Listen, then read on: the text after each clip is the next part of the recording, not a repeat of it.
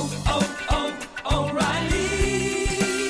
You need parts? O'Reilly Auto Parts has parts. Need them fast? We've got fast. No matter what you need, we have thousands of professional parts people doing their part to make sure you have it.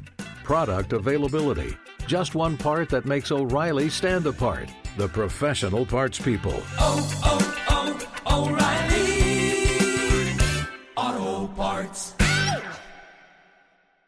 The secret to catching prize-worthy fish? Fishing like a local. Jonas Knox here with Fishing Booker. The valuable knowledge of a local guide can turn a fishing trip of no bites into the best catch of the day. Go to fishingbooker.com to discover thousands of local fishing charters from all around the world and create your perfect angling adventure with their easy to use online booking system. Visit fishingbooker.com and book your trip today. Fishing Booker, fishing trips made easy. At Bet365, we don't do ordinary. We believe that every sport should be epic. Every home run, every hit, every inning, every play. From the moments that are legendary to the ones that fly under the radar. Whether it's a walk-off grand slam or a base hit to center field. Whatever the sport, whatever the moment. It's never ordinary at Bet365. 21 plus only must be present in Ohio. If you or someone you know has a gambling problem and wants help, call 1-800-GAMBLER. Hey, it's Jonas Knox. Winter is coming. Heavy rain, sleet, snow, and ice. Are your tires up for the challenge? In the season's worst conditions, winter tires are a game changer. They elevate traction, control, and confidence. They sell only the best, like the full line of Kumho tires. Go to TireRack.com slash sports. Tell them what you drive. Your tires will ship fast and free to your one of over 10,000 recommended installers. TireRack.com, the way tire buying should be.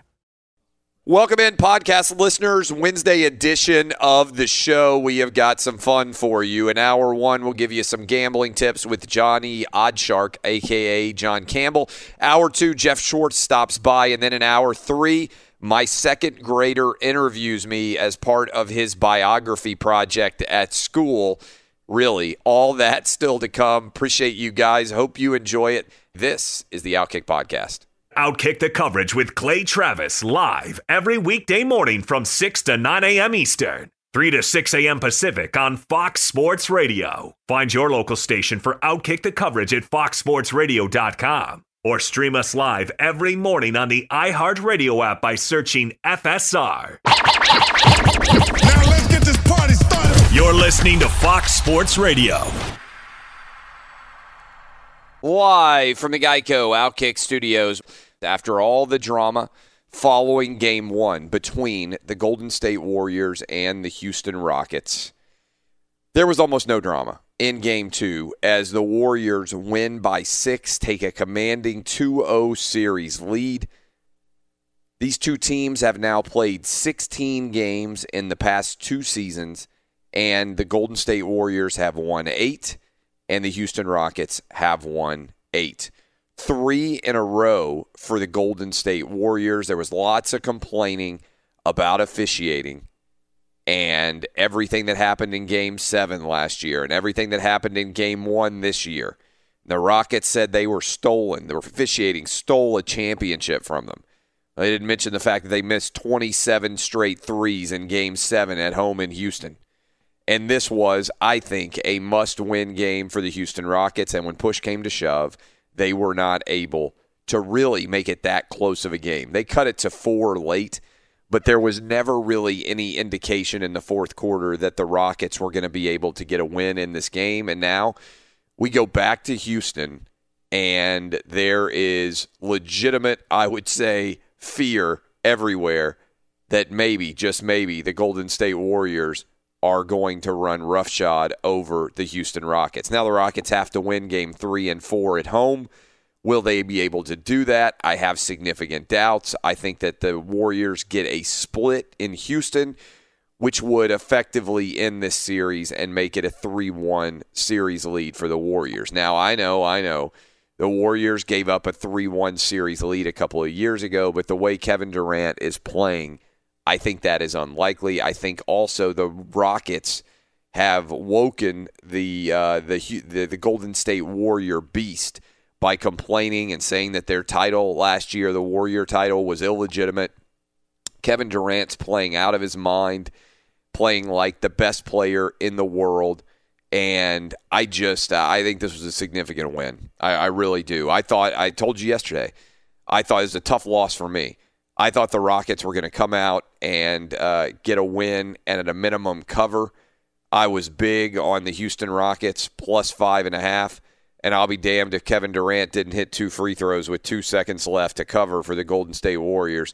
Brutal beat uh, down the stretch when it looked like I might possibly uh, sneak in uh, and get a cover there. Um, just a uh, just a walloping, no other way to put it uh, in the grand scheme of things uh, from uh, what we anticipated. So uh, we now head back for Game Three. Other side of the NBA equation, the Milwaukee Bucks got a big and much needed win over the Boston Celtics, taking care of the Celtics pretty easily. Uh, we have got uh, NHL hockey that continues to be uh, absolutely anybody's game as we come down the final eight teams remaining there. Blue Jackets up 2 1. Big home win over the Bruins, and uh, the Sharks get the win over the Avalanche. They now lead that series two games to one. But again, the Golden State Warriors is what most everybody are going to be talking about. And this was an epic win after the game.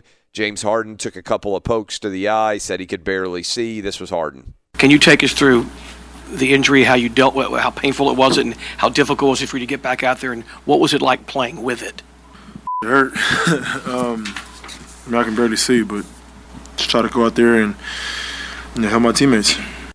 So Harden, I'm sure, will be fine by the time Game Three is played. But I want to go ahead and bring in the crew here. Do you guys think that this series is over? Uh, Danny G, did you stay up and watch this entire game? I feel like there's a lot of people on the East Coast waking up right now. This, I mean, let's be honest. This stinks that this game does not start until 10:30 uh, Eastern. Super late start for what may be the equivalent of the NBA Finals. I think this is the two best teams remaining. And uh, I, I, know there's a lot of bleary-eyed people listening to us in Houston this morning. Uh, that game doesn't start until 9:30 local time in Houston either doesn't end until midnight Central Time, so just about five hours ago.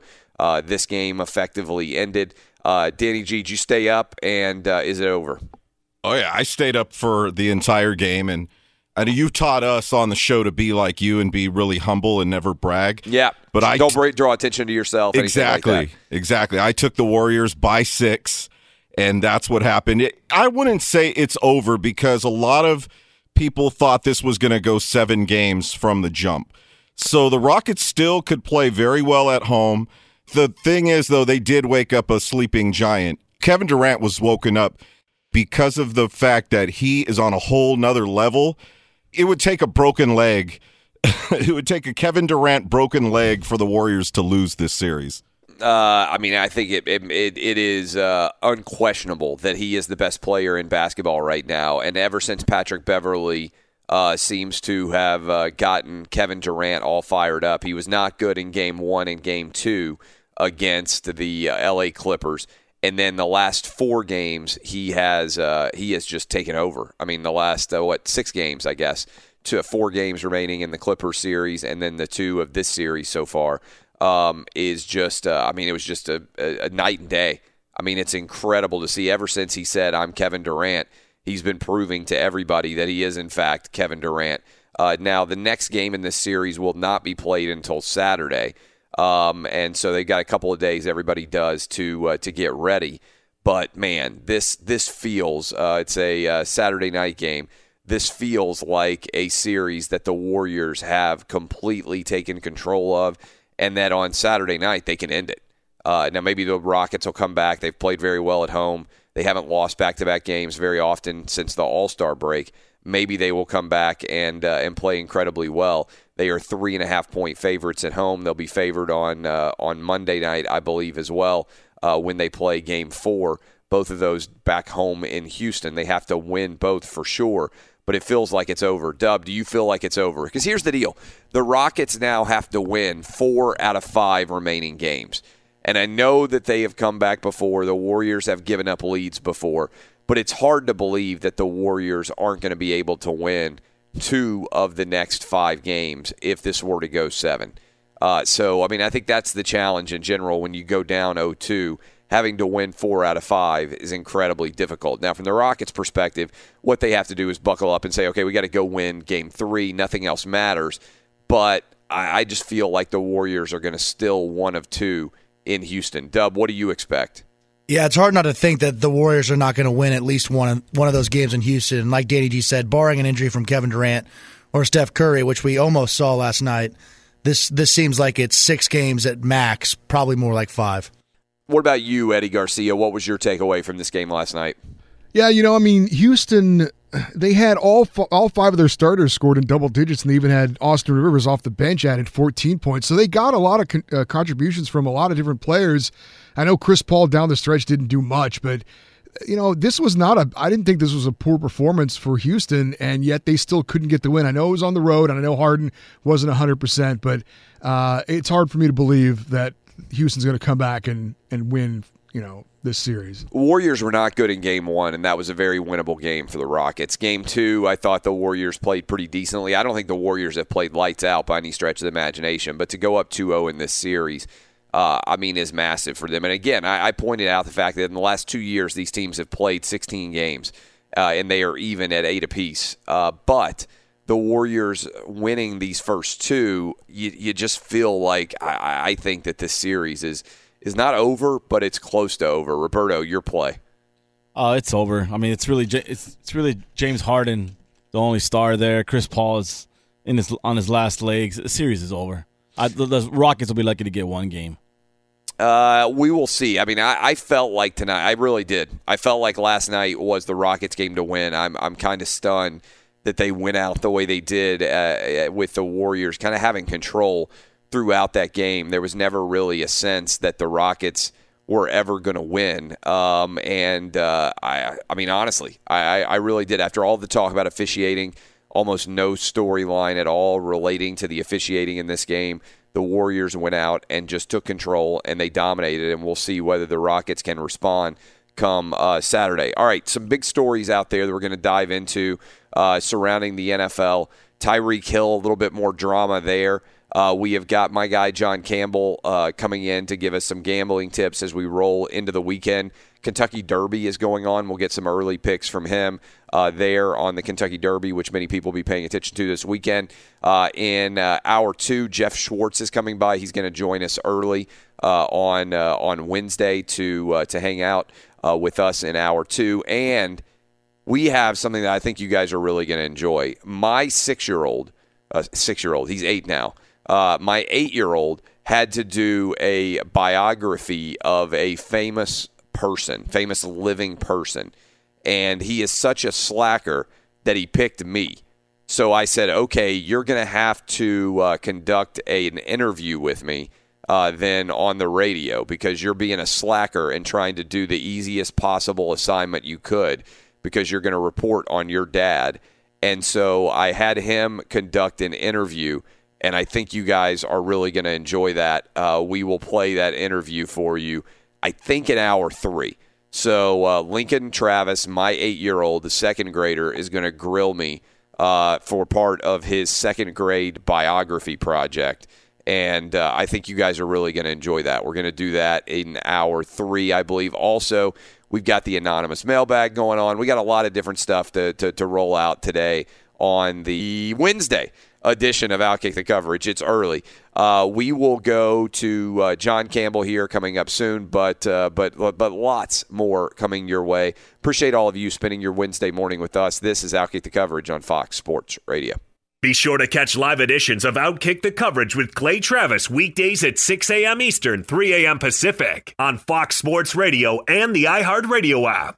Hey, it's Jonas Knox, and you know O'Reilly Auto Parts. You know, O O O O'Reilly, who are in the business of keeping your car on the road. O'Reilly Auto Parts offer friendly, helpful service and the parts knowledge you need for all your maintenance and repairs. They've got thousands of parts and accessories in stock, either in store or online, so you never have to worry if you're in a jam. The team at O'Reilly Auto Parts can test your battery for free in or out of your car. If it needs to be replaced, they'll help you find the right battery for your vehicle. Need your windshield wipers replaced, a brake light fix, or a quick service, they'll help you find the right part or point you to the nearest local repair shop for help. Whether you're a car aficionado or an auto novice, you'll find the employees at O'Reilly Auto Parts are knowledgeable, helpful, and best of all, friendly. And by the way, I was just at O'Reilly not that long ago, within the last month, and guess what? Needed some help with the alternator, had some questions with the batteries. They helped me right away and did it right there in the parking lot. The professional parts people at O'Reilly Auto Parts are your one stop shop for all things auto, do it yourself, and you can find what you need in store or online. Stop by O'Reilly Auto Parts today or visit them at o'ReillyAuto.com slash two pros. That's o'ReillyAuto.com slash two pros.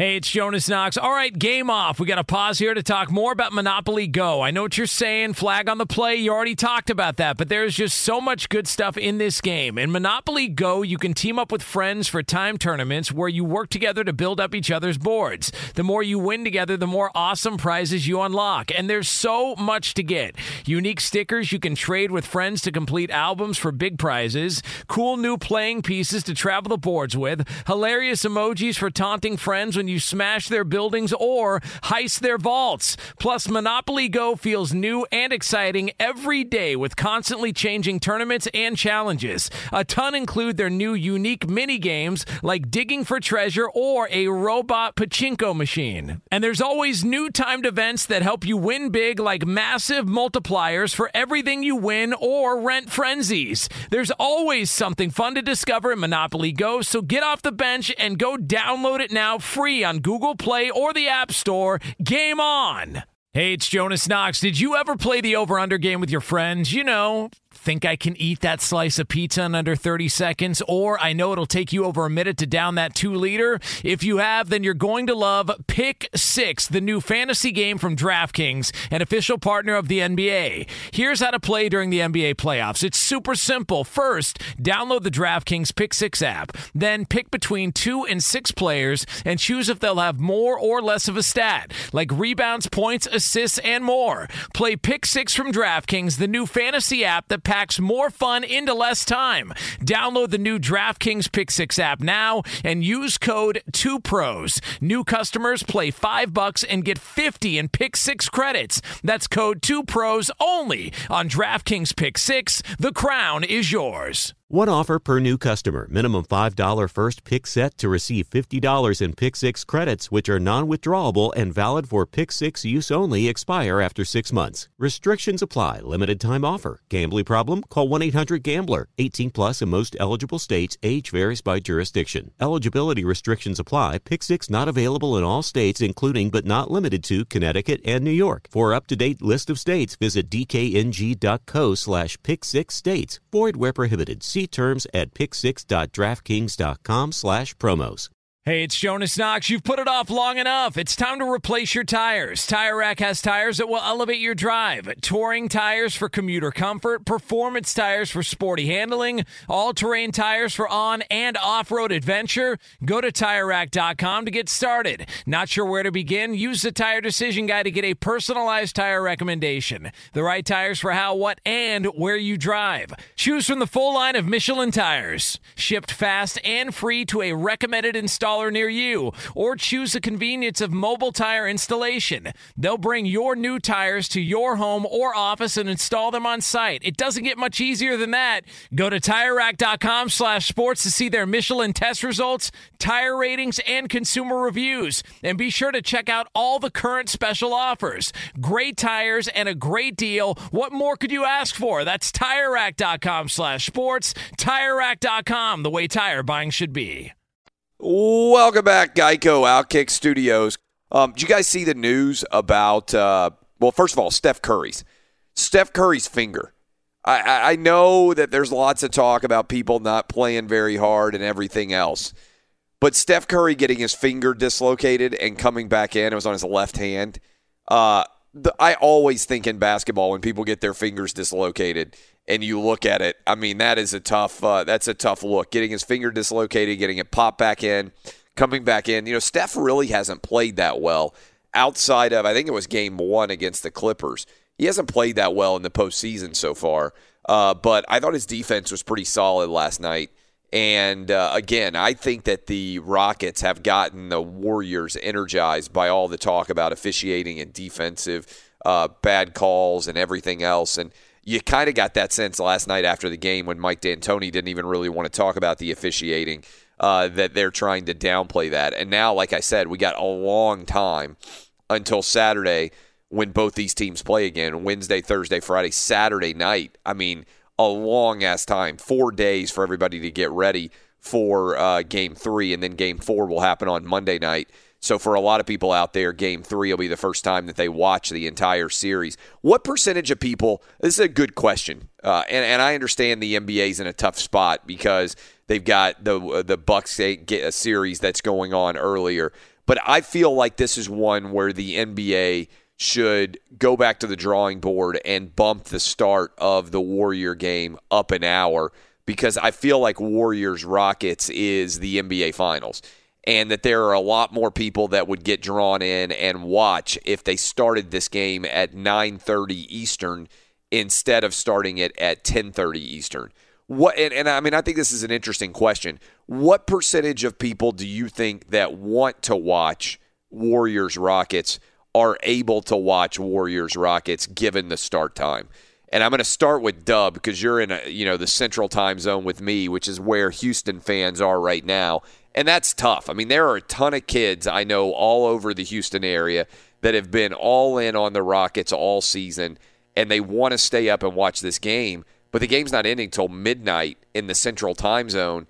And I think this is unfortunate for the NBA because they're already struggling with a LeBron less uh, playoffs and to have what may be, and I really believe this, I think this is the NBA Finals.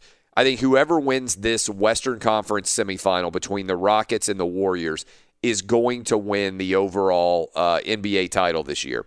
And I think this is the best series. You're not even getting it in the Western Conference Finals, in which case you would bump the, the start of this uh, series up an hour. If I were in charge of television, I would bump up the start of the uh, of, of, the series in that Bucks game to uh, to seven o'clock Eastern, and I would bump the start of the Warriors Rockets to uh, eight thirty Central Time to six thirty on the West Coast. Are you guys with me, Dub? I mean, you're in the Central Time Zone with me, and we're on East Coast Morning Radio there's a huge percentage of people out there right now who would watch this series if it were on earlier. What percentage of people do you think are actually able to watch this series that want to watch this series? I mean, yeah, even just an hour would make a huge difference in starting time. But I mean, if you're just a diehard Rockets fan, you're going to stay up and watch it. But if you're just a, a but if you're a kid, general, if you're like, I'll give you an example. My eight year old is a huge NBA fan. He loves watching Steph Curry. He watches all the highlights and everything else. He complained like to last night. We had a little league baseball game. We had a flag football game.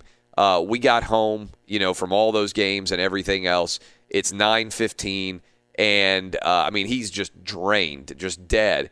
And he was, I mean, like legitimately upset that that the the Rockets game against the Warriors is not starting till nine thirty, and it's a constant complaint, right? I mean, he wants to watch the Warriors such that whenever it's the weekend and I can say, hey, bud, you can either stay up late and watch the Warriors, or you get an opportunity to watch uh, on the weekend when the games are going on. But I mean, this this situation now, they're on Saturday night. That might be the only game that uh, that your average kid is able to watch of the Rockets and the Warriors series because they go right back to uh, to Monday night after that. And I just think that's a bad look for the NBA. I think they should figure out a way to get a series this big and the Warriors in general on at a more watchable time. I mean, who out there would be opposed to starting these games if you have to bump them up a little bit, right? I mean, start the Eastern Conference at seven o'clock Eastern and go ahead and start the uh, the Western Conference at uh, at uh, nine thirty. I think that would be a tremendous difference. Well, yeah, and you go back to the first round when there's you know much more series and much more games. They do start those early games about six Eastern, so you know you'd think it'd be able to be done. It, so people on the East Coast and Central Time who are Warriors fans or Rockets fans would be able to stay up and watch those games. Give me the West Coast complaint, Danny G. I mean, it, would this not make sense even for the West Coast? I mean, it's still I know it's a little bit earlier, but you start that at what time? At uh, at six thirty on the uh, on the West Coast right now. Yeah. The game started six thirty. Like that why- game, the late game wouldn't bother anyone. I guess it'd be the earlier game because that would be starting at what time in the afternoon here before people are off of work. But I mean, for us in the studio, we live on East Coast Standard Time here. Yes. And so they're doing because to, of the show, To their credit, on Monday, which is you know uh, going to be Game Four in this series, they will do that. So I don't know why they Yeah. wouldn't have done it earlier. They're starting the games at seven o'clock Eastern. Bucks Celtics Game Four will be at seven Eastern, and then because they're in the Central Time Zone for the Rockets game, they will start it at uh, at nine thirty Eastern. I don't understand why that wouldn't be the default, even though granted you're playing the game in Oracle and but 6:30 seems like it's still a time when most people can be able to get to the game. And this is something I think about a lot, right? Because we're on East Coast morning radio and I feel like there is a huge percentage of our audience right now that that wants to watch Warriors Rockets and is not going to be able to stay up on the East Coast till midnight or after to watch the end of this game. is it worth it? I wonder nationally how many more fans the Rockets draw versus the Clippers in the last series. Oh, I think there are a lot of people invested in Warriors Rockets because of what we saw in the seven game series last year in the Western Conference. I always say that what people want in sports is very similar to what people want in entertainment. And and I'll give you an example. We went and watched Avengers Endgame on Sunday. I took all three boys, my wife, we all went and uh, and watched that game, uh, and watched that that movie. Twenty second Marvel Cinematic Universe movie to be made since 2008. I thought it was really good. The boys loved it. We had a really good time watching it. And the reason why those Marvel movies have become so uh, so successful is because they combine two things: the new plus the familiar. That's what people want. They want something that is familiar. They know the stars. They know James Harden. They know Chris Paul. They know the Warriors now. They know Kevin Durant. They know Steph Curry, Draymond Green, Klay Thompson. That is the familiar, but they want something new. It's a new story. And that's why LeBron has become such a big part of the NBA's overall success because even if you don't care about LeBron James, he has provided season after season something familiar. Everybody has an impression and opinion of LeBron James with something new. Every new uh, season is effectively a uh, sequel, right? And so that's what they did so brilliantly with all of the Marvel Cinematic Universe was every movie a lot of times they would introduce something new, but it wasn't something so new that it was overwhelming. It was the new plus the familiar. And people are creatures of habit and that's what they want. So, it's hard sometimes to get people to buy in on a new series and a new team. I'll give you an example. The Nuggets going up against the Portland Trailblazers, the average sports fan, and I'm excluding people from Portland and people from Denver or, you know, people who are all in and watch everything in the NBA. The average sports fan does not know the Denver Nuggets and they do not know the Portland Trailblazers. Whatever audience they bring in the NBA final, uh, Western Conference Finals, one of those teams is going to advance will be predicated on who they play against. Because if the Warriors are there, I think people will tune in to see how the Warriors go as they pursue their dynasty. But they're not tuning in for the Trailblazers or the Nuggets. But that series will be the introduction of them. We've already been introduced to the Warriors and to the Rockets. The fact that this series is happening in the semifinals is, I think, a real kick in the teeth to the NBA. Because really, remember, the, uh, we talked about this on the show. The Rockets fell to the four seed kind of unexpectedly. We expected that we would get the Warriors against the Trailblazers and the Nuggets against the Rockets if you were paying attention to the standings down the stretch. And then we would be set up to get Warriors Rockets in the uh, Western Conference Finals, which would have filled, felt a lot bigger. Uh, but so I think there are a ton of people out there who want to watch this series. I think there are a lot of people surprised that it's already taking place. And when you tip it off at 10:30 Eastern, there is just a huge audience that you're leaving behind. As a great stat, I think it's something like 80% of the overall population is in the central time zone or the eastern time zone. That's where your massive audiences come from. And I know from doing morning radio, which is different than what I used to do. In years past, I'd be like, screw it, I'll stay up as late as I need to.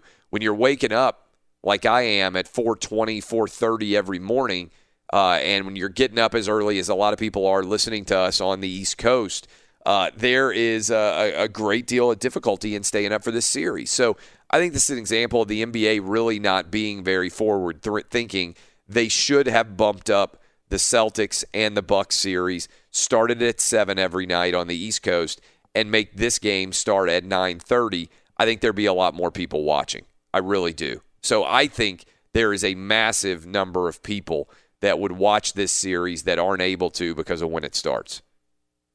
And and I think the other challenge you get is this isn't like a one game scenario where let's say you know what it starts late. For instance, the uh, NCAA title game in college basketball I think does not start until like uh, 9:20 or 9:30 or whatever time it is on the East Coast. But that's a one game setting.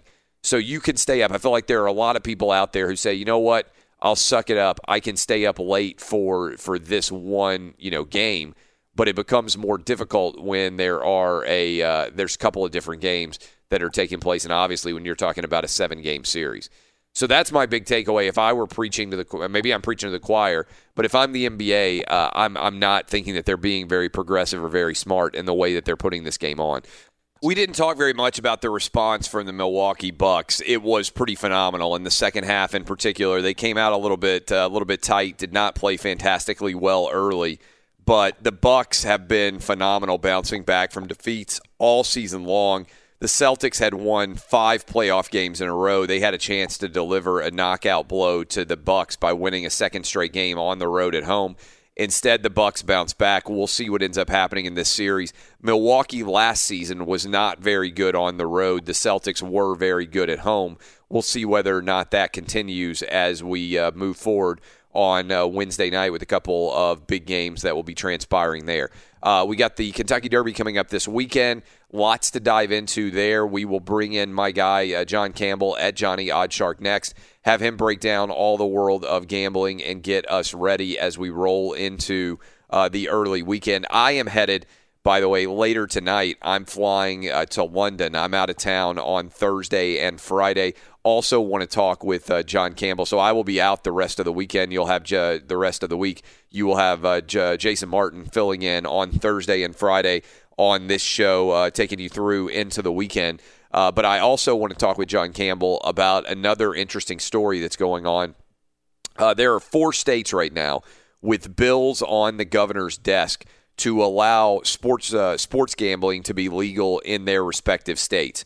Indiana, Iowa, Montana, and Tennessee all really quickly have made uh, moves to make sports gambling from a variety of different angles legal in their states. I'll ask John Campbell about that. That could be a pretty seismic move. Again, if you're listening right now in Montana, I know we got a lot of people who listen up in Montana. Uh, we've got a lot of people who listen in the state of Indiana. We've got a lot of people who listen in Iowa, and certainly a lot listening in Tennessee as well. All four of those states uh, have bills right now that have been passed by their state legislatures that would allow sports gambling to be legal uh, if the governor signed those bills or allow those bills to become law. I know the governor in Tennessee, for instance, has already said that uh, he's not going to sign it, but he's not going to veto it either, which means that in uh, 10 days, this bill will become law in my home state. That's going to be pretty phenomenal. Uh, obviously, I do the show Lock It In, and notwithstanding the fact that I took two tough losses last night in the Warriors game, I had the Warriors plus, I mean, the, the, the, the Rockets plus five and a half. They lose by six, and I had Kevin Durant over 30 on the uh, point total, and he scores 29. That's a tough body blow, double body blow there. Uh, we'll talk about it next with John Campbell. This is Outkick the Coverage on Fox Sports Radio. This is Outkick the Coverage with Clay Travis. Hey, it's Jonas Knox, and you know O'Reilly Auto Parts. You know, O O O O'Reilly, who are in the business of keeping your car on the road. O'Reilly Auto Parts offer friendly, helpful service and the parts knowledge you need for all your maintenance and repairs. They've got thousands of parts and accessories in stock, either in store or online, so you never have to worry if you're in a jam. The team at O'Reilly Auto Parts can test your battery for free in or out of your car. If it needs to be replaced, they'll help you find the right battery for your vehicle. Need your windshield wipers replaced, a brake light fix, or a quick service, they'll help you find the right part or point you to the nearest local repair shop for help. Whether you're a car aficionado or an auto novice, you'll find the employees at O'Reilly Auto Parts are knowledgeable, helpful, and best of all, friendly. And by the way, I was just at O'Reilly not that long ago, within the last month, and guess what? Needed some help with the alternator, had some questions with the batteries. They helped me right away and did it right there in the parking lot. The professional parts people at O'Reilly Auto Parts are your one stop shop for all things auto, do it yourself, and you can find what you need in store or online. Stop by O'Reilly Auto Parts today or visit them at o'ReillyAuto.com slash two pros. That's o'ReillyAuto.com slash two pros. Hey, it's Jonas Knox. All right, game off. We got to pause here to talk more about Monopoly Go. I know what you're saying, flag on the play. You already talked about that, but there's just so much good stuff in this game. In Monopoly Go, you can team up with friends for time tournaments where you work together to build up each other's boards. The more you win together, the more awesome prizes you unlock. And there's so much to get. Unique stickers you can trade with friends to complete albums for big prizes, cool new playing pieces to travel the boards with, hilarious emojis for taunting friends when you smash their buildings or heist their vaults. Plus, Monopoly Go feels new and exciting every day with constantly changing tournaments and challenges. A ton include their new unique mini games like digging for treasure or a robot pachinko machine. And there's always new timed events that help you win big like massive multipliers for everything you win or rent frenzies. There's always something fun to discover in Monopoly Go, so get off the bench and go download it now free on Google Play or the App Store.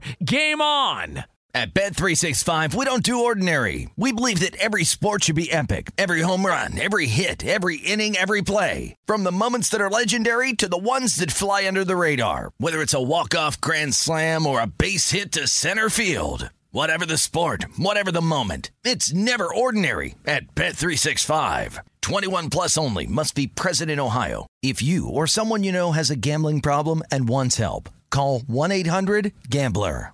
Hey, it's Jonas Knox. You've put it off long enough. It's time to replace your tires. Tire Rack has tires that will elevate your drive. Touring tires for commuter comfort, performance tires for sporty handling, all-terrain tires for on and off-road adventure. Go to TireRack.com to get started. Not sure where to begin? Use the Tire Decision Guide to get a personalized tire recommendation. The right tires for how, what, and where you drive. Choose from the full line of Vredestein tires. Shipped fast and free to a recommended installer near you, or choose the convenience of mobile tire installation. They'll bring your new tires to your home or office and install them on site. It doesn't get much easier than that.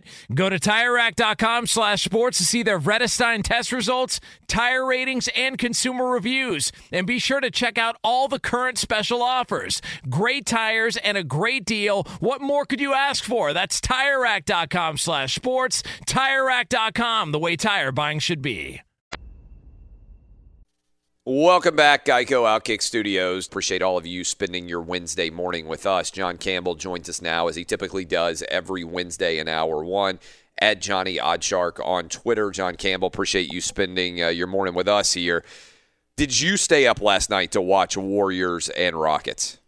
Too late for me. I saw uh, the early goings and uh, just caught the highlights this morning. So brutal ending if you're like me and you had the Rockets uh, plus five and a half. Durant drains two free throws with two seconds left to get the uh, the cover for the Warriors. Uh, so let's talk about this from an odds maker perspective. Uh, now that the Warriors are up 2 and 2-0 in this series, how much of a favorite would you make them? I mean, I, I feel like we've talked about this a ton all season long, and I feel like you might be with me and thought the Rockets have a chance in this series. Uh, do you still feel that way, or do you feel like the Warriors now become a massive favorite up 2 0? Well, it, it's just so hard to come back from 2-0. I think the Rockets can still do it. It, it. The series started at home for Golden State, so so that helps the Rockets going back home uh, a little bit here. They're plus 425 now, the Rockets in this series. So big odds, but not impossible. Uh, but I would put the Warriors at somewhere now, like minus 300. And we saw them as low as minus 160 here in the playoffs. There was some doubt about them. They dropped from minus 220 ish. And uh, I think that should go right back up. There are no odds on the board this morning, but I would probably put them now at like minus 300, minus 250. All right, would you take the Warriors or the field now that they're up 2-0 on the Rockets to win the NBA Uh, title? I'll, I'll still say the field because I think uh, I think the Bucks can give them a run. I think the Celtics are playing a lot better, and, and the Raptors are playing incredible ball. So getting all those teams, I, I just I would have to take the other teams just from an odds perspective. Uh, but but I thought it was going to be the Rockets that beat them. We've got two series tied up at one game apiece in the uh, NBA's Eastern Conference right now. Who do you like to come out of the East, and who do you think will be playing in the Eastern Conference Finals? I kind of like the Raptors. I was liking the Bucks, but I kind of like the Raptors now. I just love the way they're uh, they're playing against the Sixers. I know it- it's a tight series here, but uh, I, I just like what I see, especially defensively. Uh, so I, I like the Raptors now to come out. I was thinking Bucks there and and uh, Warriors on the other side. I, I hope that series gets close. I think Houston can. I think they got caught up in a in a lot of nonsense with the refereeing and things like that heading into game two. But uh, yeah, I'll say Raptors and Warriors. Raptors, uh, obviously, we've had an awful. I know you're a big hockey guy. The Canada has been. I mean, I, I, I, can't even imagine what sports talk radio is like in Canada over the last whatever it is 25, 25 years of futility when it comes to winning the Stanley Cup, right? Uh, but kind of give us a perspective on what the Raptors mean to Canadians. I mean, how much are people all in on the Raptors, and what would it mean if they are able to advance to their first ever NBA Finals? Yeah, it, it, it's incredible. It, it's like having a national team up here. It's it's when it, it, sports radio and sports TV talks basketball. The Raptors are always the lead. It doesn't matter if uh, it's a regular season game and it is the biggest game of the night on uh, with the week on a Thursday. If the Raptors are playing the worst team in the league, that's what leads in sports uh, up here. So it's almost like this national fever when they're playing really well that that uh, takes over the country and it's uh, I, I think players love playing in Toronto, but but it's got to be a little extra pressure. I know uh, we don't have the population, but it's uh, it, it's exciting and it's like having a national team. Uh, all right, so you've got that going on uh, right now in the NBA.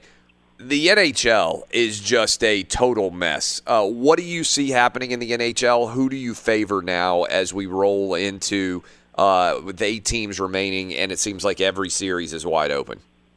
Yeah, it's it's amazing. Well, the, the San Jose Sharks are now the Stanley Cup favorites. Uh, hard to believe because they looked absolutely down and out in round one against uh, Las Vegas. They're plus three twenty right now. The Carolina Hurricanes, this is kind of mind blowing, are the second favorites at uh, at plus four twenty five. They're up 2-0 on the Islanders. I like the Blues. I, I, I like the Blues to uh, to win the Stanley Cup. I, I, I think they're going to get through Dallas here, and they're just they have incredible goaltending. They have a lot of depth across all their lines. Uh, so I like the Blues to come out of the West and win uh, the Stanley Cup. But there is some value in series prices here. The New York Islanders are down two two games against the Hurricanes. Uh, they're plus three twenty five to win that series. But the Hurricanes just lost their starting goalie uh, Peter Mrazek, and he was playing incredibly well. Goalie is the most important position in hockey, and losing their starter, I just don't think the Islanders are done. The way they play defense, I think they're going to score more. So at plus three twenty five, they're kind of my my uh, my um, upset team here now. And at thirteen to one now, the Islanders, I, I think they're worth a go. All right, let's go into uh, a couple of other uh, things that are going on in a larger universe. I know that you work at Odd Shark. I know you're up in Canada, but there are four states right now uh, that are on the verge of legalizing, and I think this is kind of a linchpin moment for the United States as gambling legalization becomes more and more commonplace. Tennessee, my home state, uh, bill on the governor's desk. He says he's not going to sign it but he's not going to veto it either, which means it becomes law in 10 days. Uh, so Tennessee will become the first of the southern states and the first state in the nation to have an online only gambling bill that is uh, that is up and running. Uh, you've got Iowa governor's desk, Indiana governor's desk, and Montana governor's desk. Um, what do you kind of pick up on the momentum of sports gambling as it sweeps across the country? We're almost a year after the uh, the official uh, you know end of the prohibition on sports gambling was stricken down by the Supreme Court. Do you feel kind of that momentum uh, kind of gathering in terms of the growth of sports gambling in America? Yeah, for sure. I, I think a lot more people are, are dipping their toe in the water and just asking a, a little bit more about about how you play this, what's the point spread, and and those sorts of things. And you can see, yeah, this momentum building. I think it's something like 20 states now, uh, other than the ones who've already uh, gone to legalization, that that have legislation in the works to uh, to get this done. So I, I, I think it's inevitable. We're seeing what what's going to happen here. And I think it's exciting. I, I, I always say what I love best about sports betting is it brings people together. And, and I think this is lost sometimes when uh, the naysayers, you know, uh, are talk poorly about sports betting. And it brings friends together. It brings families together. You see in Las Vegas, you just see so many people having fun. And I, and I think people at large are realizing that that this isn't the the terrible thing that they thought it was and, and put it in the dark so we don't have to see it. So i think more and more we're just going to see this come to light and i think we're going to see more people betting on sports. Derby is this weekend. Uh, what do you anticipate uh, from the kentucky derby well, it's uh, always a fun race. Omaha Beach uh, wasn't the favorite last week, but now is at three to one. Uh, we've had six favorites in a row have won the Kentucky Derby, so I, I think we're going to see a lot of favorite money come in, and those odds might come come down a little bit more. So uh, get those bets in early. I know they change uh, if you're betting at the track, but yeah, and by the uh, way, yeah. let me. I'm glad you mentioned that because a lot of people bet if you bet uh, at a not not at the track, then your odds are locked in, right? Which is a uh, which is a huge advantage if you think you have a favorite that you like. Whereas if you bet at the track, your odds end up being whatever goes off at post time, and I think a lot of people don't realize that. Yeah, it, it's a great point. I think a lot of people who bet sports, they're uh, if they bet at the track uh, during Kentucky Derby week and they see their odds change, they're they're I, I mean they must be losing their minds. Like Yes. you, are changing the. It's crazy. You don't Like, even know what the odds are when you bet at the track because you end up with whatever the number goes off at. Yeah, it, it's a completely foreign concept if you're used to betting exclusively uh, on, on sports here. But um, but yeah, it's, so I think uh, the odds will come down even more. Omaha Beach, uh, and uh, usually the way I bet it, I'll take a favorite and and a long shot. So. Uh, Roadster is one I like. Three wins and four races. It's Bob Baffert horse, so I'll take that Roadster at five to one as as my favorite. And uh, Country House at 30 to 1 will be my underdog. Slow starter, late finisher. I think could be a surprise if things, uh, if the pace jumps out too quickly here. Outstanding stuff as always, John Campbell. We will talk to you next week. Enjoy the games this weekend, my man. Thanks, Clay. You too. Uh, we come back. There's a controversy in the Sports Illustrated swimsuit issue. I swear to God, this is real. I don't know who these people are that are obsessed with the Sports Illustrated swimsuit issue, but also ESPN, the magazine, has shut down. We're going to talk with Jeff Schwartz, but I want to dive into this question at the top of hour two. How long is it going to be till SI shuts down? And what would that mean for the world of sports media to suddenly have absolutely no weekly magazine? I think it's going to surprise a lot of people who grew up with the importance of Sports Illustrated. Interesting shift in our media consumption habits we will discuss. My name is Clay Travis. I appreciate you guys spending your first hour hanging out with me here. Hour two and hour three still to come. Wednesday edition. Outkick the coverage next on Fox Sports Radio. This is Outkick the Coverage with Clay Travis. Welcome back. Hour number two, Outkick the coverage. Brought Take a to you deep by breath. TrueCar. I got to take a deep breath. These two flights of stairs coming up to the studio here. I think most people would collapse. Not sure Dan Patrick could do this. Not sure Cowherd could do this. Two flights of stairs and then read all these ads. I mean, that is uh, it's really the height of athleticism. Don't brag or draw attention to myself very often, but really what I'm doing is uh, unprecedented. We're brought to you by TrueCar. I'm fascinated uh, by this story. Um, obviously, for everybody out there waking up early this morning with us, we spent hour one breaking down uh, Warriors Rockets. Uh, the Warriors take a commanding 2 0 series lead now uh, with uh, their uh, crazy cover. I don't know what the Rockets are doing fouling with two seconds left on Kevin Durant. You're already down four. Let the clock run out. Usually you don't foul like that at the end of the game. Uh, had a cover. Would have won big on lock it in. Instead, Kevin Durant steps up to the line, hits two free throws. I lose that game by a half point. Not that I'm bitter or anything, but don't foul. Usually in the NBA, that's the great thing about the NBA. They don't foul down the stretch like crazy, like they do in college basketball. Uh, also, the Bucks get a big win uh, in the NHL. We've got uh, two series that are uh, who knows what in the world's going to happen in the NHL. I mean, the NHL playoffs are uh, must see television if you like hockey at all, because frankly, you have no idea. I mean, no earthly idea what is going to happen from one night to the next. Uh, last night, Blue Jackets go up 2 1 uh, over the Bruins with a 2 1 uh, win. And then late last night, the San Jose Sharks get a win over the Avalanche. Sharks back from the dead. Uh, should have been eliminated by the Las Vegas Golden Knights. Instead, fight their way back and get a uh, big victory. So, um, the uh, ESPN announced they're shutting down ESPN the magazine.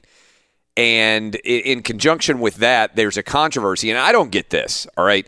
every year now it seems like there's a different controversy that goes on with the Sports Illustrated swimsuit issue because they are so desperate to make the Sports Illustrated swimsuit issue be a storyline. I don't understand who the people are that are like uh, still excited about the Sports Illustrated swimsuit issue. When I was a kid, you know, like back when it's like, you know, 91, 89, 92, you know, those years when you're like 10 to 14 years old or whatever it is, uh, the Sports Illustrated swimsuit issue was one of the only places you could go and see really good looking women not wearing very many clothes, right? That is now incredibly commonplace. It's called the internet. If you really want to see women not wearing very many clothes, spoiler alert, 40% of all internet traffic is pornography. This is true. Of all the internet traffic that's going on at any point in time in America, 40% of it is pornography. So if you are into looking at naked women, there has never been more free naked women available in the history of the world than the internet. So I don't understand who the people are that are still all fired up about what happens in the Sports Illustrated swimsuit issue. Uh, but this week, I guess, or whatever, in the Sports Illustrated swimsuit issue, or this week, I don't. Does it come out now? I thought it came out like in February. I don't even I don't even know what's going on. It, uh, didn't it used to come out in like February? Does it always come out in May? Can somebody look that up? Am I totally lost or am I misremembering things? But I thought the Sports Illustrated swimsuit issue always came out like in the very beginning of spring, late winter. Does it always come out in May?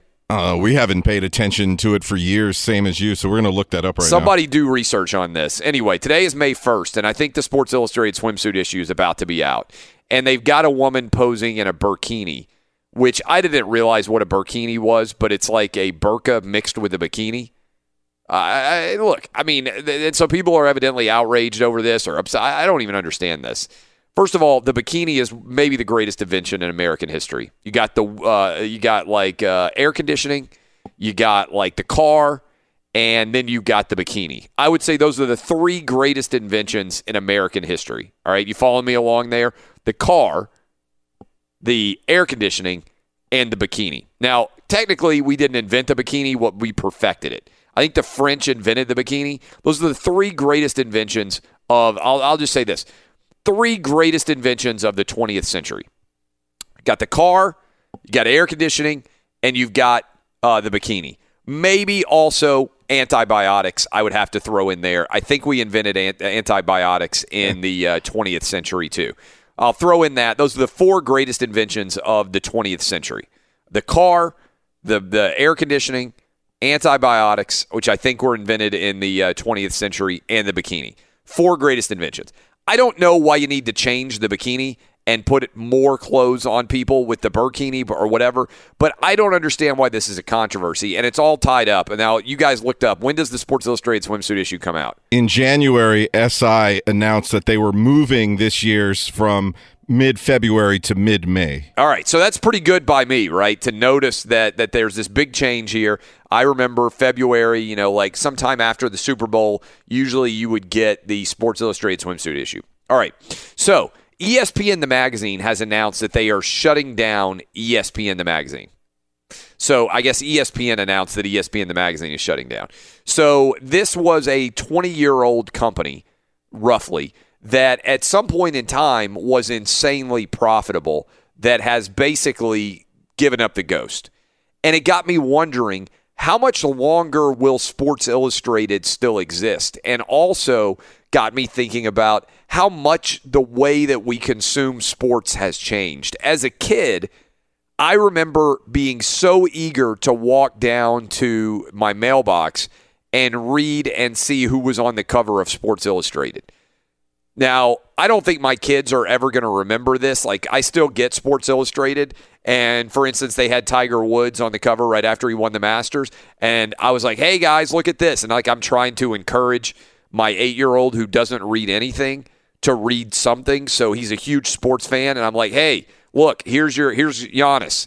And he's like, I don't like Giannis. I like Steph Curry. Like, whatever. You know, whoever's on the cover, I'm trying to give it to him. They have no interest. They have no interest at all. I still get, I'm an old man. I get the Wall Street Journal and the New York Times delivered to my house every day when I'm doing the morning show. At the end of hour one, I walk out to the front of my house. I go get the Wall Street Journal and the New York Times to check and see what their covers are, what the stories are about sports and otherwise. And then I sprint up two flights of stairs because I'm one of the greatest athletes in the history of sports talk radio. Uh, there's no doubt about that. Again, Cowherd. Uh, there's no way Dan Patrick, there's no way those guys are sprinting up two flights of stairs and doing the ad reads as efficiently as I do.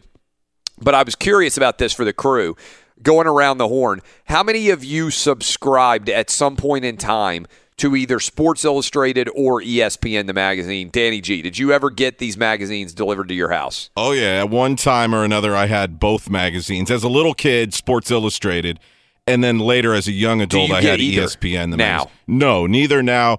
I would say the last time I had ESPN, the magazine, was probably ten years ago. Okay. What about anybody else on the show? Does I subscribe still to Sports Illustrated? Uh, does anybody else on the show still get Sports Illustrated or ESPN the magazine, which is now shut down?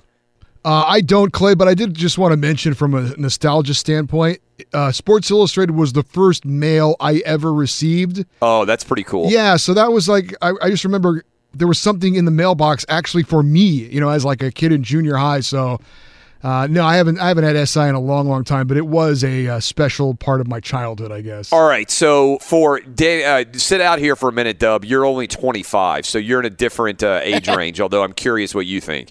Are you guys in agreement with me, uh, Roberto, uh, uh, Danny G, and Eddie Garcia, that you remember being like the Sports Illustrated swimsuit issue was a big deal? You know, like when it would arrive, Yeah. and I mean, it was it, but a pre-internet era. My on the- mom tried to confiscate it. yeah, right. Okay, Yeah, your mom, mom might too. try to hide it. The women who were on the cover of the swimsuit issue became superstar, like different caliber level superstars. They would break in new women uh, every few years, and the new models would become Say what? famous too. I mean, this was for uh, for you know, like what would you say from I don't know what year. Somebody look up the first year of the swimsuit issue. But I remember like this was uh, this was like when you became aware you were heterosexual before you even knew you were heterosexual. Like the Sports Illustrated swimsuit issue, you look at it and be like, okay, I like girls when they don't wear that many clothes. I didn't know I did. I liked girls when they didn't wear very many clothes. Now I know. It was kind of a rite of passage. Now there was the next step up, right? The Playboy magazine, the Penthouse, like all of those, you know, that were actually pornography.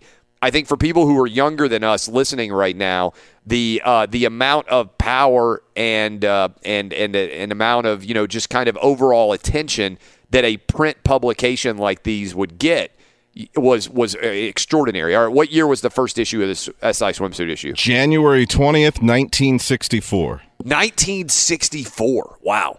I didn't know it went back that far. All right. So I can't even imagine how much power that thing had in like 1970, you know, like when when when Playboy and all those other magazines were just starting off. I mean, the amount of power that magazines had. Are you guys with me that this is like I mean, the Sports Illustrated swimsuit issue issue arriving in your magazine in your mailbox was massive. Kids bring it to school. I mean, it was a huge cultural phenomenon. Yeah, not only that, we used to cut pictures out of it and tack it to the wall with Right. our Yeah. Bo Jackson poster. That, there would be a picture of Marcus Allen next to his Ferrari That was dope. Testarossa. And if you were like me, and, and I think Clay, Bo Jackson was also one of your favorite athletes growing Oh, yeah. up. So anything Bo related, Marcus Allen, any Howie Long, anything like that, my older brother and I would carefully take that page out and add it to our collection of things we pinned on our bedroom wall. Yeah, so I mean, it was uh, it was everywhere. It was impossible to miss. And now, when I see the news about ESPN the magazine ceasing to publish, it's got me legitimately wondering. I wanted to set an over under here. How much longer do you think Sports Illustrated will still be a magazine? And the other thing about this is think about how much our consumption habits and the way we consume sports have changed. When it used to be, you would wait around till Wednesday to read about what happened over the weekend, right? And you'd still be like really excited about reading what Sports Illustrated had to say about the big games and the big events that happened over the weekend. Like I remember that very well.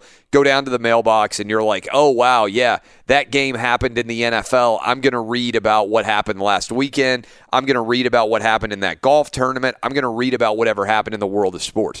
Now it seems crazy to me. Like even in my uh, career in talking about sports, I uh, would do afternoons before I did this early morning show. I would do afternoons. And it's wild to me, even now, that I would watch Saturday college football and people would wait to hear what I had to say about Saturday college football until three o'clock in the afternoon on Monday.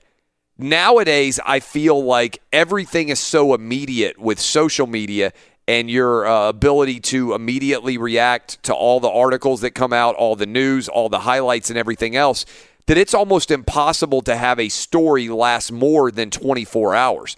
So even Tiger winning the Masters, it's hard for by Wednesday when Sports Illustrated actually arrives in most mailboxes, it's hard for Tiger to still be the same level of topic because everything moves so quickly.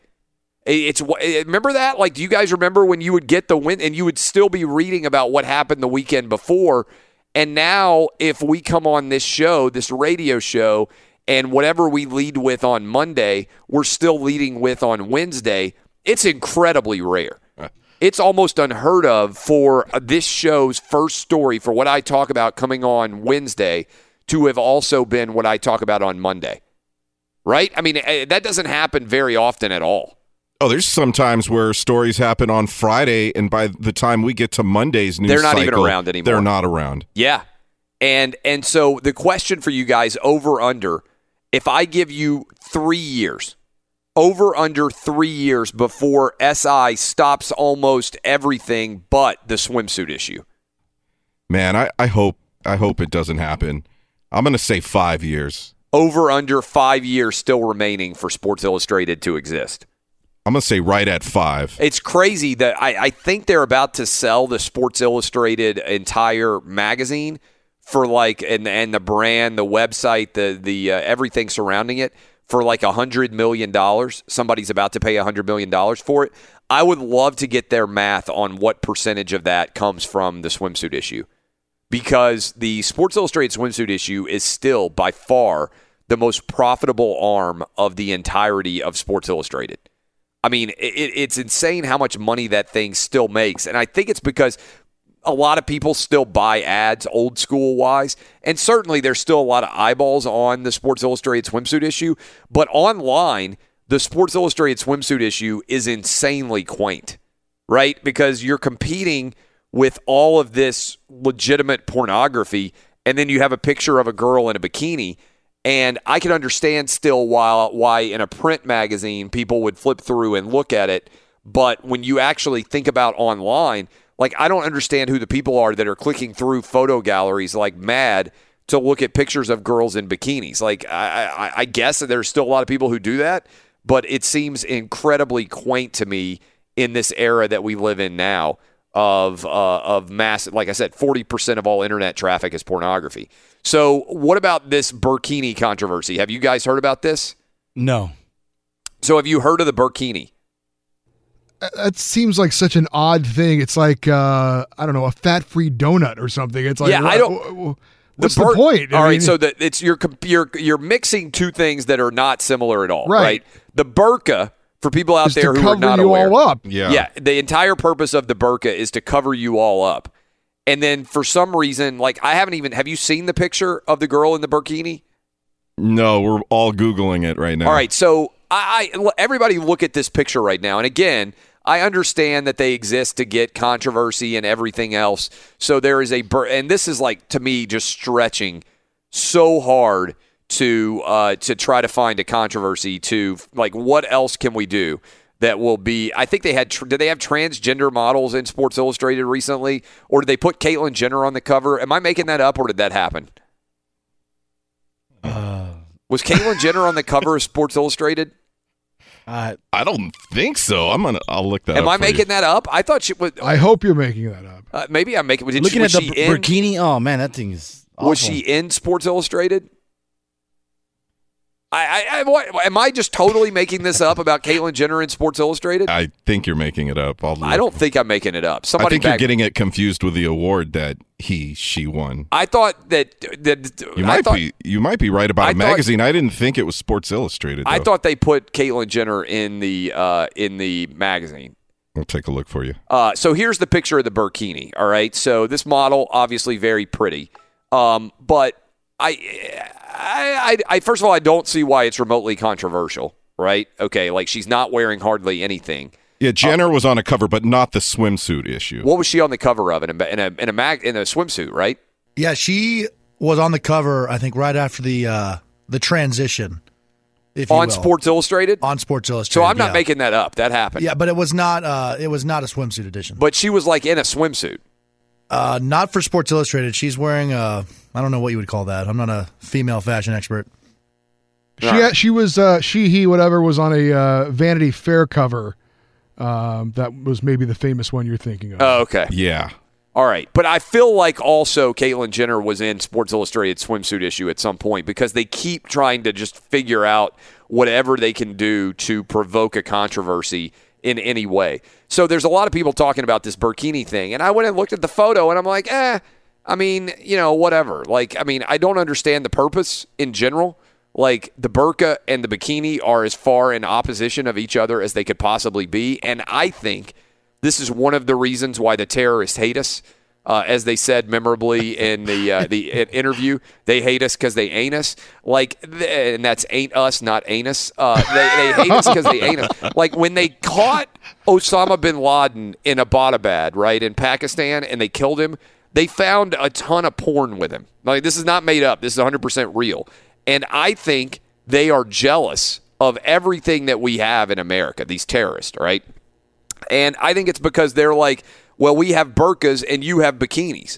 And there's not a man alive that if you give him a choice between a woman wearing a burqa or a woman wearing wearing a bikini, that's not picking the bikini. And I think they know that and they're so angry and they're so mad. They know that we have the better life that even Osama bin Laden, who was supposed to be like this huge religious figure, he's got all sorts of porn when he gets shot in Abbottabad. And it's American porn. And I bet he was I bet, he had the SI swimsuit issue somewhere there. I don't have any doubt. But how much longer will terrorists be able to look at the SI swimsuit issue? Maybe not very long. I'm going over under three years. We'll ask Jeff Schwartz about this when we come back. Uh, I'm Clay Travis. By the way, roadmap for where we're going. Uh, we're going to talk to Jeff Schwartz. Then I'm going to do a little bit of the anonymous mailbag uh, at the t- end of hour two, top of hour three. And then we have an interview, and I think this is going to be good. I'm making my eight year old interview me because he is doing, he's cheating. He had to do a biography on a famous living person. Let me get you guys' opinions on this too before we'll talk about it in hour three a little bit as well. How much of a cheat job is my eight year old, my second grader, choosing his dad, first of all, to classify me as famous, but getting to do his end of year biography assignment on me? Well, I got to catch a preview of the interview, and judging by his personality, it doesn't surprise me that he did this because when you ask him the question, are you cheating? Just the little mischievous laugh he gives explains the whole situation. I told him that if he was going to do that, that he had to interview me live on the radio. Now we taped it because uh, because he's a lot of times not up early enough to be able to sit and uh, and do an interview with me. So we taped it. Yeah, and you took him when Derrick Henry was there at yeah, the studio. Yeah, I took him in Derrick Henry, um, and he got to meet. So I, I took him out of school on Thursday for the NFL draft, and we went downtown and, and hung out at the NFL draft. But in particular, I took him out of school early because we had Derrick Henry on the show, and Derrick Henry, the Tennessee Titan running back, former Alabama star, Heisman Trophy winner, is his sports idol. Like he is just in love with Derrick Henry. So we had Derrick Henry uh, in the downtown Nashville studio, and so Dub was there. We recorded with Derrick Henry, and then I had Lincoln interview me. So this was last week that we taped it, but we're going to play it for you in hour three. So all that still to come. Also, we're going to talk with Jeff Schwartz. We'll ask him about his impressions of the uh, of the Sports Illustrated swimsuit issue. This is Outkick the Coverage with Clay Travis. Hey, it's Jonas Knox. And you know O'Reilly Auto Parts? You know, O O O O'Reilly, who are in the business of keeping your car on the road. O'Reilly Auto Parts offer friendly, helpful service and the parts knowledge you need for all your maintenance and repairs. They've got thousands of parts and accessories in stock, either in store or online, so you never have to worry if you're in a jam. The team at O'Reilly Auto Parts can test your battery for free in or out of your car. If it needs to be replaced, they'll help you find the right battery for your vehicle. Need your windshield wipers replaced, a brake light fix, or a quick service? They'll help you find the right part or point you to the nearest local repair shop for help. Whether you're a car aficionado or an auto novice, you'll find the employees at O'Reilly Auto Parts are knowledgeable, helpful, and best of all, friendly. And by the way, I was just at O'Reilly not that long ago within the last month, and guess what? Needed some help with the alternator, had some questions with the batteries. They helped me right away and did it right there in the parking lot. The professional parts people at O'Reilly Auto Parts are your one stop shop for all things auto, do it yourself, and you can find what you need in store or online. Stop by O'Reilly Auto Parts today or visit them at o'ReillyAuto.com slash two pros. That's o'ReillyAuto.com slash two pros. Hey, it's Jonas Knox. All right, game off. We got to pause here to talk more about Monopoly Go. I know what you're saying, flag on the play. You already talked about that, but there's just so much good stuff in this game. In Monopoly Go, you can team up with friends for time tournaments where you work together to build up each other's boards. The more you win together, the more awesome prizes you unlock. And there's so much to get. Unique stickers you can trade with friends to complete albums for big prizes, cool new playing pieces to travel the boards with, hilarious emojis for taunting friends when you smash their buildings or heist their vaults. Plus, Monopoly Go feels new and exciting every day with constantly changing tournaments and challenges. A ton include their new unique mini games like digging for treasure or a robot pachinko machine. And there's always new timed events that help you win big like massive multipliers for everything you win or rent frenzies. There's always something fun to discover in Monopoly Go, so get off the bench and go download it now free on Google Play or the App Store. Game on! At Bet365, we don't do ordinary. We believe that every sport should be epic. Every home run, every hit, every inning, every play. From the moments that are legendary to the ones that fly under the radar. Whether it's a walk-off grand slam or a base hit to center field. Whatever the sport, whatever the moment. It's never ordinary at Bet365. 21 plus only must be present in Ohio. If you or someone you know has a gambling problem and wants help, call 1-800-GAMBLER. Hey, it's Jonas Knox. You've put it off long enough. It's time to replace your tires. Tire Rack has tires that will elevate your drive. Touring tires for commuter comfort, performance tires for sporty handling, all-terrain tires for on and off-road adventure. Go to TireRack.com to get started. Not sure where to begin? Use the Tire Decision Guide to get a personalized tire recommendation. The right tires for how, what, and where you drive. Choose from the full line of Toyo tires. Shipped fast and free to a recommended installer near you, or choose the convenience of mobile tire installation. They'll bring your new tires to your home or office and install them on site. It doesn't get much easier than that. Go to TireRack.com slash sports to see their Toyo test results, tire ratings, and consumer reviews. And be sure to check out all the current special offers. Great tires and a great deal. What more could you ask for? That's TireRack.com slash sports. TireRack.com, the way tire buying should be. Outkick Studios. Are we on? Is this radio on? Is this show? Does this show actually go out across the nation? Uh, welcome back, Geico Outkick Studios. I'm going to London. I'm flying to London tonight, uh, so I'll be out Thursday and Friday. Be back Monday. Jeff Schwartz and Jason Martin will be sitting in tomorrow.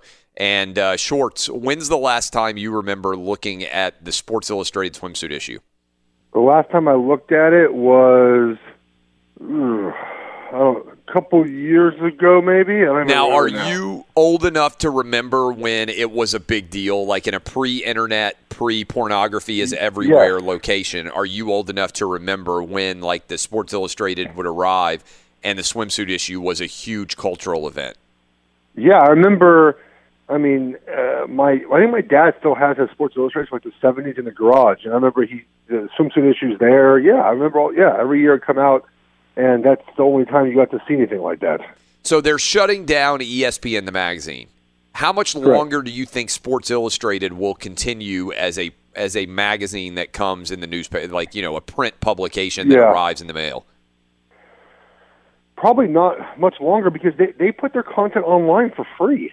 Like Yeah. like the same stuff you can read, and and I read a lot of the, the articles they write. They're good articles, but they all come free now. So you know, the article says, well, this isn't a print edition this week, but I mean, if you're going to give it to me for free, then I'm going to read it for free online. And I don't really, I don't, I don't have any publication. I mean, we we have newspapers I subscribe to, but I don't even get the physical copy of those. I know you like to read the physical copy, but we have, um, like I think I subscribe to like three newspapers or four, and I don't, and I just read them all online. I don't. There's no reason for me to ever have a physical copy of, of anything. Yeah, I mean, look, I, I still get the hard copy of the newspaper, and sometimes I feel like such an old man. Like when I'm on the flight to uh, To to London. guy? Yeah, when I'm on the flight to London, you know, they come around to pick up uh, all of your your your you know, waste products or whatever Yeah. when you're on the airplane, and I always give like ten pounds of paper to the to the flight attendant. And they're like, "What are you doing?" Like, you know, like when I get on a cross country flight, if I'm going to LA, for instance, to go work at Fox, uh, or coming back, like let's say coming back on my flight, I'll have the LA Times, I'll have the uh, New York Times, I'll have the Wall Street Journal. Sometimes I'll have the USA Today, like all because my one of my biggest fears is being stuck on an airplane without anything to read. You know, like I, I read about those people like, oh, I had to spend 12 hours on an airplane.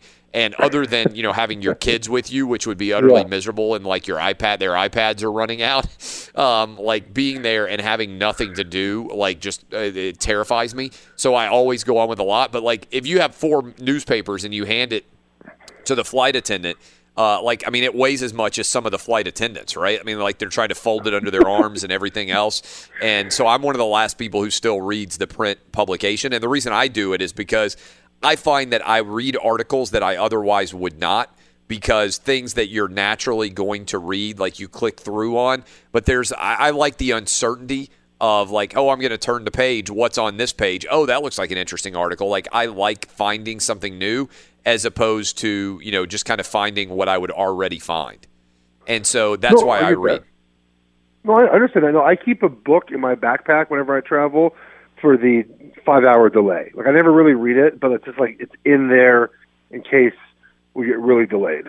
Yeah. So I just have something. If my iPad dies, or my phone dies, or the Wi-Fi doesn't work, and I can't watch a movie, whatever it is, I have the backup book always in my backpack. All right, so my theory is that Daniel Jones may be the most over criticized uh, draft pick in history.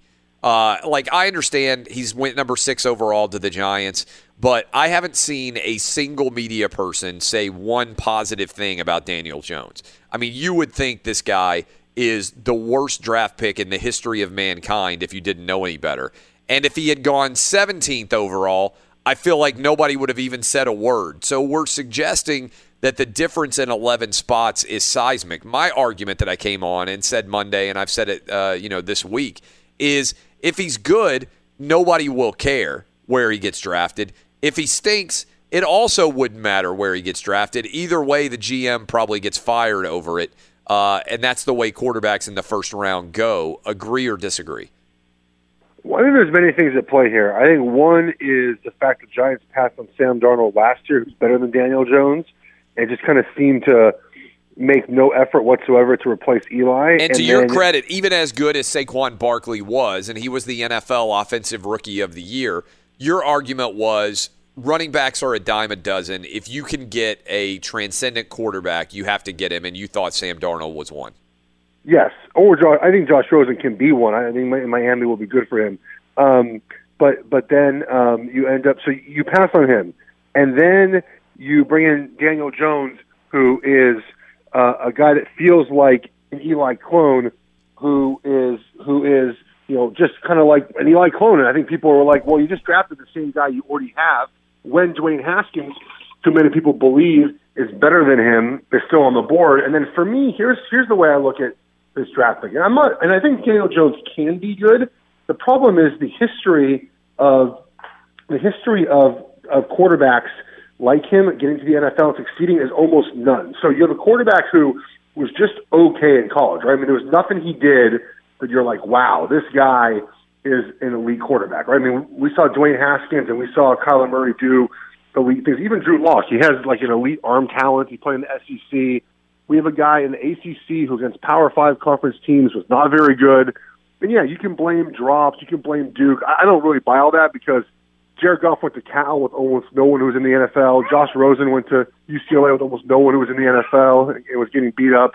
And so I don't buy that, that all the excuses. But when, when's the last time, Clay, you had a, a quarterback drafted this high, or high high in general? I'd say top fifteen, top twenty, who was just okay in college, who turned out to be elite in the NFL. It I mean, I, to me, Daniel Jones is very similar to Mitch Trubisky.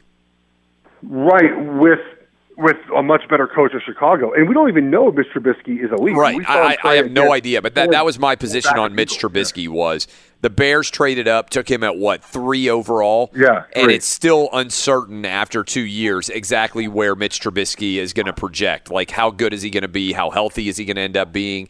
Uh, Bear fans are uncertain. I mean, I, I- feel like that's a uh, that's a decent argument. Um, I, you know, I think you could say uh, Patrick Mahomes had a lot of on-field losses, and that was the criticism of Patrick Mahomes when he got drafted where he did by the Chiefs. And certainly, if you go back far enough in time, you could say, well, Tom Brady was very mediocre as a quarterback in Michigan. draft pick. Yeah, correct. But I mean, I, but you know, to your point about drafting six or seventeen, where you draft players matters because it's about finding value in the draft. So you draft Daniel Jones at six, that's a high value prospect, just like Mr. Trubisky. So they're going to be they're going to be judged differently than if you draft someone later in the draft. And Tom Brady, Russell Wilson, Dak, those are outliers. Look around the NFL.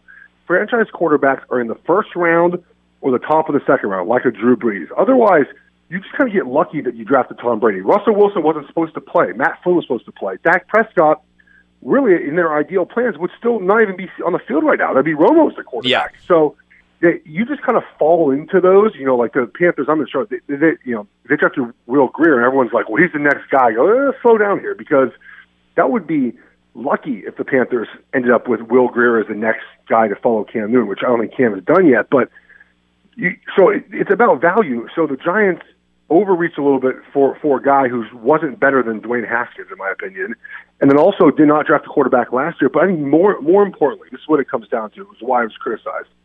Is I think it feels like another Eli Manning, and, and it feels like a guy who's not threatening, who doesn't threaten Eli Manning very much, because fans aren't very excited for him. So if Eli plays poorly against the Cowboys in Week One, no one's going to call for Eli to be replaced.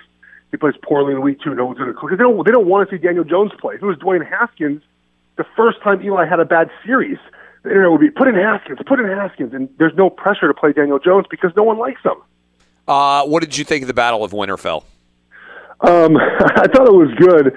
Um, do you know, by the way, that that uh, Ar- Arya's stunt double is like a, is like an Olympian, like a like a, a gymnastics uh, Olympian from Utah. No, I had no idea. We're yeah, we're we're trying to get her on my Pac-12 radio show. We we uh, put out a, a request for her. Um, the best part about the whole thing was our it was Maisie Williams had an interview where she said her boyfriend told her it really should be Jon the Night King, shouldn't it? incredible, incredible, it's an incredible line. I thought it was good. Look, I, I came into it expecting to be there to be a big battle. There obviously was a twist, but it's interesting because the people that read the books, like my brother, are like super upset that we didn't learn more about the Night King. I mean, the guy had never talked. Yeah. All he did was kill people. We know his origin. Like, what did you expect? That him and Jon to have a sit down conversation before they had a battle? I don't know what. I, I, I what thought something interesting was going to happen between Bran and the Night King, and we got. I got thought so too. I, I think there's still an opportunity. I mean, there's still there's still what six hours left of of, of the show where Bran can explain things. I mean, I'm hoping at some point he does explain, and that's his job. Right? I mean, the Ravens just flew off to nowhere in the middle of the show. I mean, I, don't know what his deal is, and maybe he knew Arya was going to kill the Night King, but I was hoping that we would get something, and maybe we still have an opportunity. I, I, will, I will reserve judgment the one thing I also didn't like is no main characters died. I mean, if you're gonna have an entire battle like this, at least you got to kill somebody. I mean, Jaime has one hand and he's fighting off ten dead people at a time, and every scene he survives. Like it's not like Samwell is overweight, never fights, and he survives. He's like in a pile just stabbing dead people to death. Like, Yeah. come on, man! Like. like at least like, give me someone to die. I mean, we had a, a bunch of people. Yeah, some people died, but they weren't main characters. I mean, Theon, I guess, is a main character, but he had long periods of the show where he wasn't on. So I just thought that was. I I know it's unrealistic to talk about a show with dead people are fighting, but um, I thought that was. Uh, It, it was it was a little predictable, you know. Jon, you knew that Jon, when he was fighting all the dead people, the dragon would come save him. I mean, there was some predictable stuff. I I, I was enjoyed by it. Um, I just I couldn't see anything. My TV, I guess, was not bright enough. I don't no, know, but that was it was frustrating. it. That was It was frustrating still for sure. it was. Jeff will be back tomorrow with Jason Martin. I'm sure they'll talk about all sorts of interesting things. Uh, final segment of hour two, Game of Phones, coming to you on Outkick. Be sure to catch live editions of Outkick the coverage with Clay Travis weekdays at 6 a.m. Eastern, 3 a.m. Pacific. Welcome back, Geico Outkick Studios. Appreciate all of you spending your Wednesday morning with us. Uh, we've had a lot of issues with our phones over the years, but unfortunately, it appears that our phone failures are spreading. We got a viral crisis at Fox Sports Radio. Game of phones. I haven't heard this. Danny G Yeah. says things are getting worse. Yeah, before we get to Eddie's update here, we we skipped a week due to the NFL draft, but Game of Phones is here just in time for episode 4. So you've claimed on the air many times, Clay, that you're the only national radio show that has technical issues Yeah, with for the four years in a row. Well, first we proved you wrong with Cowherd battling his phone problems, and now another big time show steps into the battle. After a valiant microphone issue, but unsuccessful attempt on Clay's crown, Colin Cowherd was denied. it bums me out. Game of Phones, Episode 4. The bane of my existence is cell phone coverage. A family who sat out the epic battle last week now sits and waits for the final war. Call now and receive. Dan Patrick and the Danettes. Joining us uh, now is uh, Russell Wilson, the Seahawks quarterback. I had my first touchdown pass ever. NFL win. Wait a minute. Mo- move your move your phone a little bit there, Russ. You're uh, you sound like you're underwater. Can you hear me okay now? Travis. No doubt that anyone could dispute that anymore. No, uh, I'm ready to get out. Absolutely. Um, and I get so Yeah, let's call let's call back Wetzel here as we lose him for a sec on the uh, on the cell phone. Patrick. Your wife could have more opportunities in New York. Can you clear that up? Yeah, I think, I think this is part of. Uh, Thank you, Russ. hey, it's a pleasure, guys. Good, good talking, guys. I'll talk to you guys soon. The Danettes. Yeah. We got to call our people up at AT&T. Travis. Yeah, we're here. I swear to God! You can hear me, Clay. Talk! Speak! I'm trying to, Clay. I'm sorry. I apologize. There will be bloodshed. Hello? Game of Phones. It's white guys fighting phone lines. You hear me okay now? There, right there. That's okay. Don't move. but I, I, well, I uh, can only imagine. That is really well done. Game of phones spreading. Dan Patrick, Colin Cowherd, Clay Travis, all failing miserably trying to talk to people on the phone. Uh, going into hour three next. Open phone lines, quick anonymous mailbag version 877 996 6369. 877 996 6369. Load them up. I will answer your questions. Then you're going to get the most hard hitting interview in the history of the show. My son, Lincoln Travis, grilling me on air. Next, Outkick. This is Outkick the coverage with Clay Travis. Hey, it's Jonas Knox, and you know O'Reilly Auto Parts. You know, O O O O'Reilly, who are in the business of keeping your car on the road. O'Reilly Auto Parts offer friendly, helpful service and the parts knowledge you need for all your maintenance and repairs. They've got thousands of parts and accessories in stock, either in store or online, so you never have to worry if you're in a jam. The team at O'Reilly Auto Parts can test your battery for free in or out of your car. If it needs to be replaced, they'll help you find the right battery for your vehicle. Need your windshield windshield wipers replaced, a brake light fix, or a quick service, they'll help you find the right part or point you to the nearest local repair shop for help. Whether you're a car aficionado or an auto novice, you'll find the employees at O'Reilly Auto Parts are knowledgeable, helpful, and best of all, friendly. And by the way, I was just at O'Reilly not that long ago, within the last month, and guess what? Needed some help with the alternator, had some questions with the batteries. They helped me right away and did it right there in the parking lot. The professional parts people at O'Reilly Auto Parts are your one stop shop for all things auto, do it yourself, and you can find what you need in store or online. Stop by O'Reilly Auto Parts today or visit them at o'ReillyAuto.com slash two pros. That's o'ReillyAuto.com slash two pros. Hey, it's Jonas Knox. All right, game off. We got to pause here to talk more about Monopoly Go. I know what you're saying, flag on the play. You already talked about that, but there's just so much good stuff in this game. In Monopoly Go, you can team up with friends for time tournaments where you work together to build up each other's boards. The more you win together, the more awesome prizes you unlock. And there's so much to get. Unique stickers you can trade with friends to complete albums for big prizes, cool new playing pieces to travel the boards with, hilarious emojis for taunting friends when you smash their buildings or heist their vaults. Plus, Monopoly Go feels new and exciting every day with constantly changing tournaments and challenges. A ton include their new unique mini games like digging for treasure or a robot pachinko machine. And there's always new timed events that help you win big like massive multipliers for everything you win or rent frenzies. There's always something fun to discover in Monopoly Go, so get off the bench and go download it now free on Google Play or the App Store. Game on! At Bet365, we don't do ordinary. We believe that every sport should be epic. Every home run, every hit, every inning, every play. From the moments that are legendary to the ones that fly under the radar. Whether it's a walk-off grand slam or a base hit to center field. Whatever the sport, whatever the moment. It's never ordinary at Bet365. 21 plus only must be present in Ohio. If you or someone you know has a gambling problem and wants help, call 1-800-GAMBLER. Hey, it's Jonas Knox. You've put it off long enough. It's time to replace your tires. Tire Rack has tires that will elevate your drive. Touring tires for commuter comfort, performance tires for sporty handling, all-terrain tires for on and off-road adventure. Go to TireRack.com to get started. Not sure where to begin? Use the Tire Decision Guide to get a personalized tire recommendation. The right tires for how, what, and where you drive. Choose from the full line of Michelin tires. Shipped fast and free to a recommended installer near you, or choose the convenience of mobile tire installation. They'll bring your new tires to your home or office and install them on site. It doesn't get much easier than that. Go to TireRack.com slash sports to see their Michelin test results, tire ratings, and consumer reviews. And be sure to check out all the current special offers. Great tires and a great deal. What more could you ask for? That's TireRack.com slash sports. TireRack.com, the way tire buying should be.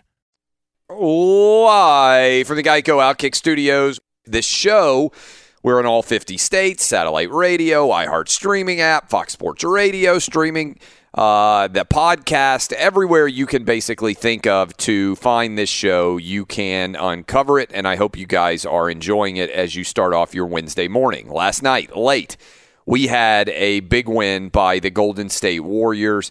They were never really in doubt throughout to take a pretty commanding 2-0 series lead against the Houston Rockets. Series returns to Houston for uh, Saturday and Monday. We got a big gap between now and Saturday night when this game will be played. And then we go uh, to Monday when game four will be played. The Rockets, I think it's fair to say, now uh, have to win game three and game four in order to make this a competitive series uh, and avoid getting uh, wiped out. The Warriors seem to respond well to all the controversy surrounding the officiating, all the talk that came out of game one. And uh, frankly, the Rockets did not live up to their end of the bargain. Couple of different different injuries. Steph Curry gets a dislocated finger on his left hand, comes back, and uh, we have uh, James Harden getting poked in both eyes, incredibly uh, red eyed, blurred vision. Uh, but the Rockets are unable to get one of two in uh, the Bay Area. And so the Warriors, now a substantial favorite, even if they weren't already in this series as the games return to Houston. An interesting series fact these two teams have played 16 games, and they are now tied eight games apiece in the last two years.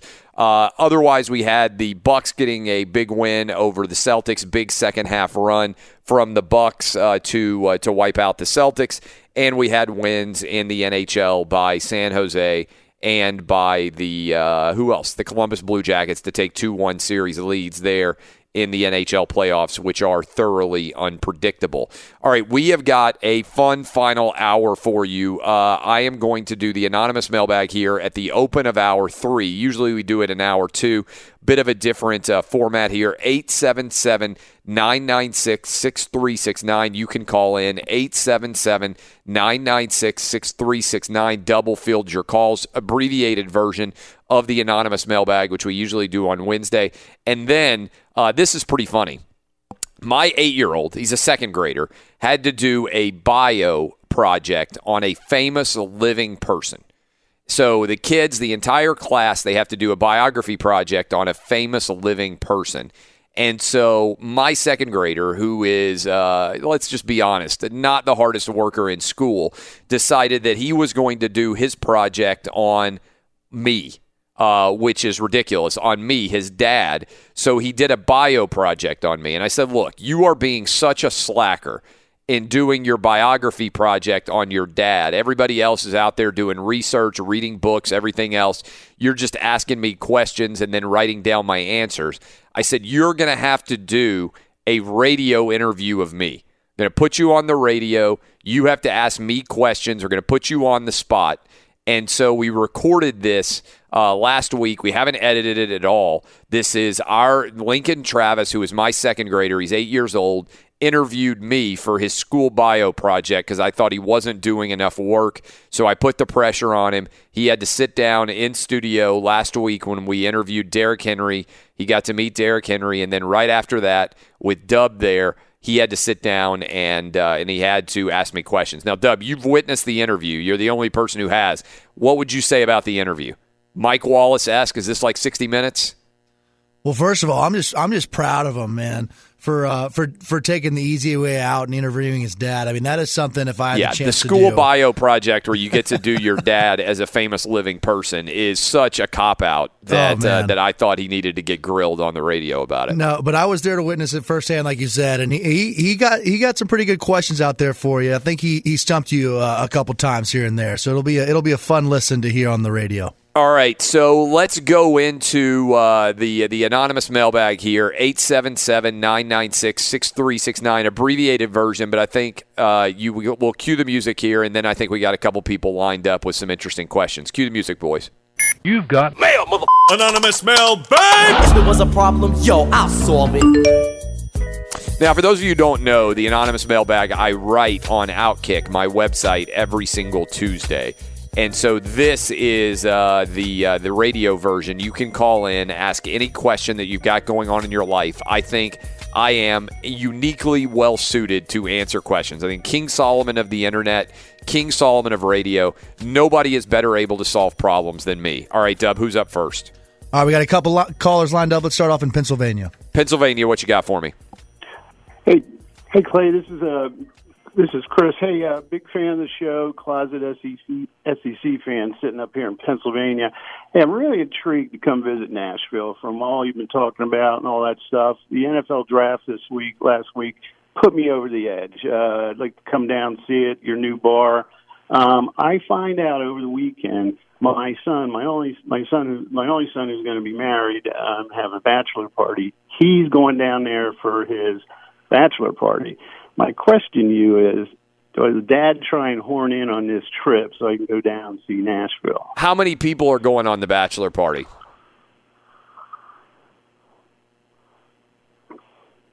Did we lose him? I I think that factors in in a big way. I am. Is he still there? I feel like I can hear him in the background. Hello. Yeah, you're still there. Let's just listen to him breathe and not answer questions. I don't even know what could happen here, Dub. Explain how this is possible that I can hear him perfectly on live Richmond is radio. there. Richmond, I'm not sure if he can hear us or not. Obviously, he can't. All right, so let's pause. All right, so I was going to ask him more questions, but evidently he's not able to answer. All right, so couple of things here. One, I think it depends on the size of the bachelor party. Uh, if this is like a um, you know huge group of, it depends on the size and the age of the bachelor party. If this is only your your son's friends, that is, and I have no idea how old your son is, but let's say he's 27 or 28, which is roughly the average age that men get married in this country. Let's say he's 27 or 28, and everybody that's going to be with him is between the ages of 25 and 30. Then I think you can't go. You can't go to the bachelor party at all. Now, if he is older and or there's a more wide range of potential ages, then potentially you can go. Ultimately, it's your son's call, but I, I don't think that I should go on my son's bachelor parties. Like, this is my position now. They're only 11, 8, and 4.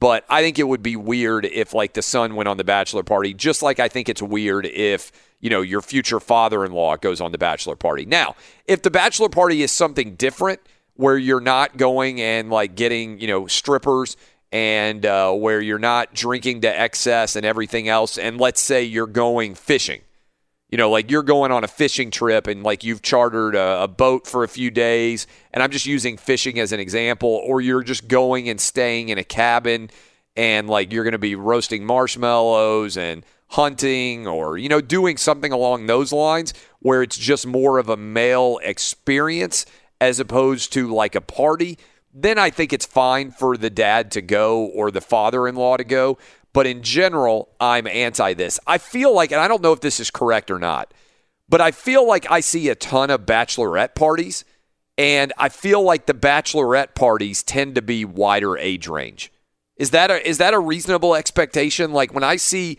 Nashville is the bachelorette capital of America. Did you guys see the video I tweeted of the woman complaining because she was she came into town and didn't realize that? Yeah, maybe we can grab that and play that to finish off Wednesday since I'm not going to be on Thursday or Friday. Somebody scroll through my Twitter feed and grab that 50 seconds. I think people would enjoy that who didn't hear it to finish off. But do you guys agree with me that the average bachelorette group, like when you see them out, is a larger age range on average than a bachelor party? I would totally agree with you on that. I think that bachelorette parties, by and large, tend not to be as wild as bachelor parties. And so uh, I think men in groups are wilder than women in groups. So uh, I, I, think it depends. And Nashville seems to me like it's more of a party vibe. So I'd probably say you should come down on your own. Uh, all right. Uh, what's what else we got, Dub? Uh, we got Richmond, Virginia up next. Richmond, Virginia. What's up?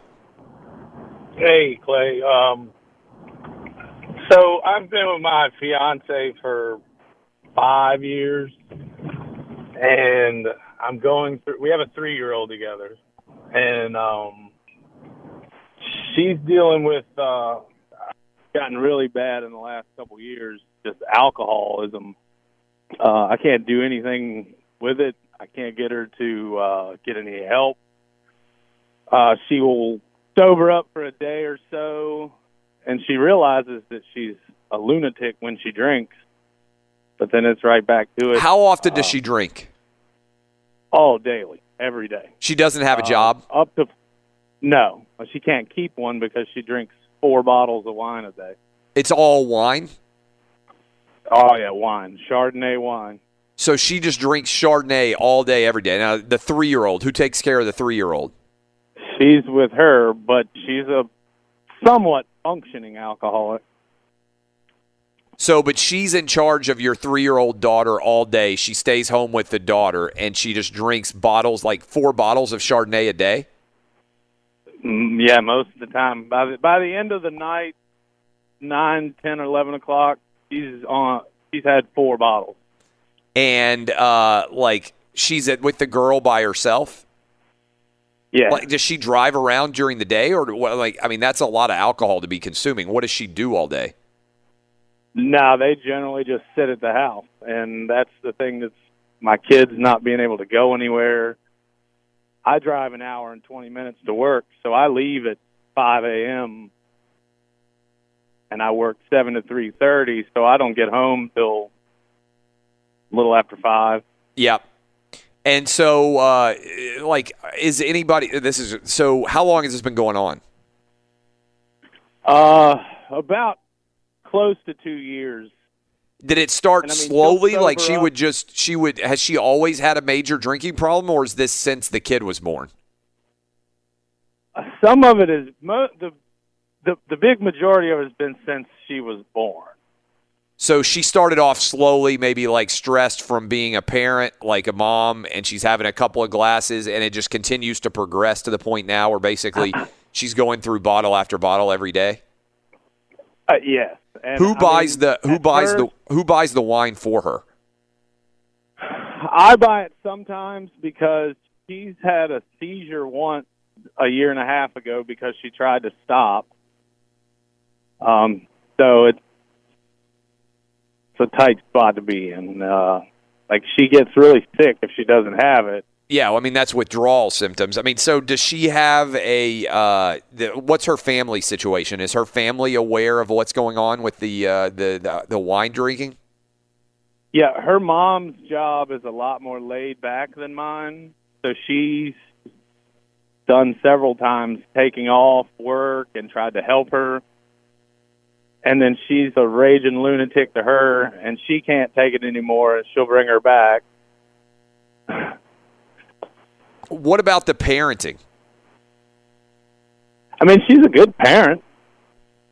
She doesn't take anything out on our daughter or anything. It's Does she acknowledge that she has a problem with alcohol? when she's sober, yes. And so she'll start drinking Chardonnay at like what time in the morning? Like 9 a.m., like 10? Do you know? Oh, she takes it to bed with her. She takes a glass to bed with her, and I mean, when she wakes up, she polishes that off, and some days she'll eat a little bit and then pour a glass so that she feels better. All right. Uh, well, first of all, thanks for the call. That this is serious. I mean, it's dangerous. First of all, to uh, uh, like leaving aside everything else, drinking that much alcohol is dangerous, especially if you couple it with watching a three-year-old.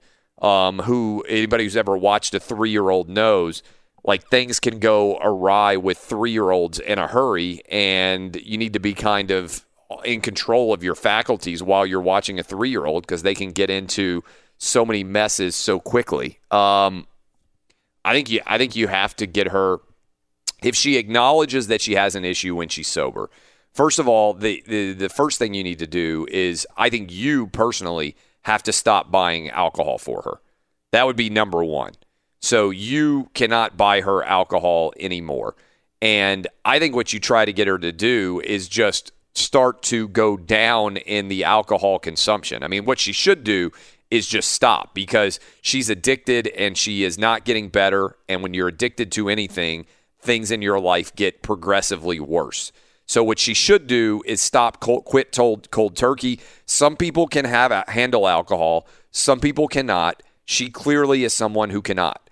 And so she is unable to restrain herself if she's drinking three or four bottles a day of wine, I mean, that is just an amazing amount of alcohol consumption on a day to day basis. And so she just shouldn't be drinking, period. Um, and so she needs to stop. The, question is, how do you get that to happen? I think there are a couple of different possibilities. The step that you should take is not buy her alcohol anymore. Okay. The second step you should take, I think, is this is dangerous for your three year old. So if she is drinking as much as you're saying she's drinking, and let's say your three year old gets hurt, can she drive her anywhere? Can she drive that kid anywhere? Can she get help? Probably not.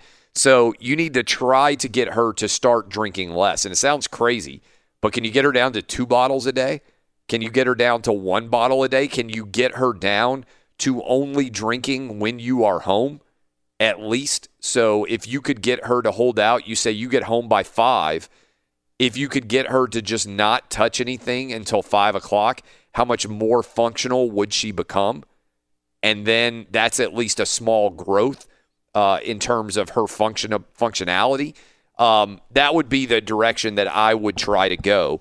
Um, and the challenge that you've got is you got a three year old who really can't tell you what's going on, and she's home by herself all day otherwise. So you may think things are getting better, but she may be hiding alcohol, which is why you're in a challenging situation because you're gone pretty much all day. Um, and so, man, I, I I don't know how to solve this problem, but I think um, the you know the easy answer is she needs to just quit. She's probably unlikely to do that. So, can you get her to work back to the point where it would be a victory in your household right now if she would not touch a glass of wine until you got home around five o'clock in the evening? Uh, best of luck. Obviously, you mentioned her mom knows about this problem. You could try an intervention. You could bring in other people, uh, but she's addicted, and uh, breaking the habits of addiction can often be very, very difficult to uh, to reconcile. Uh, last anonymous mailbag question: What you got for me, Dub? All right, we got Texas to wrap things up. Texas, what you got? good morning. Morning. What's up, my man? So um, I wanted to uh, ask a question for uh,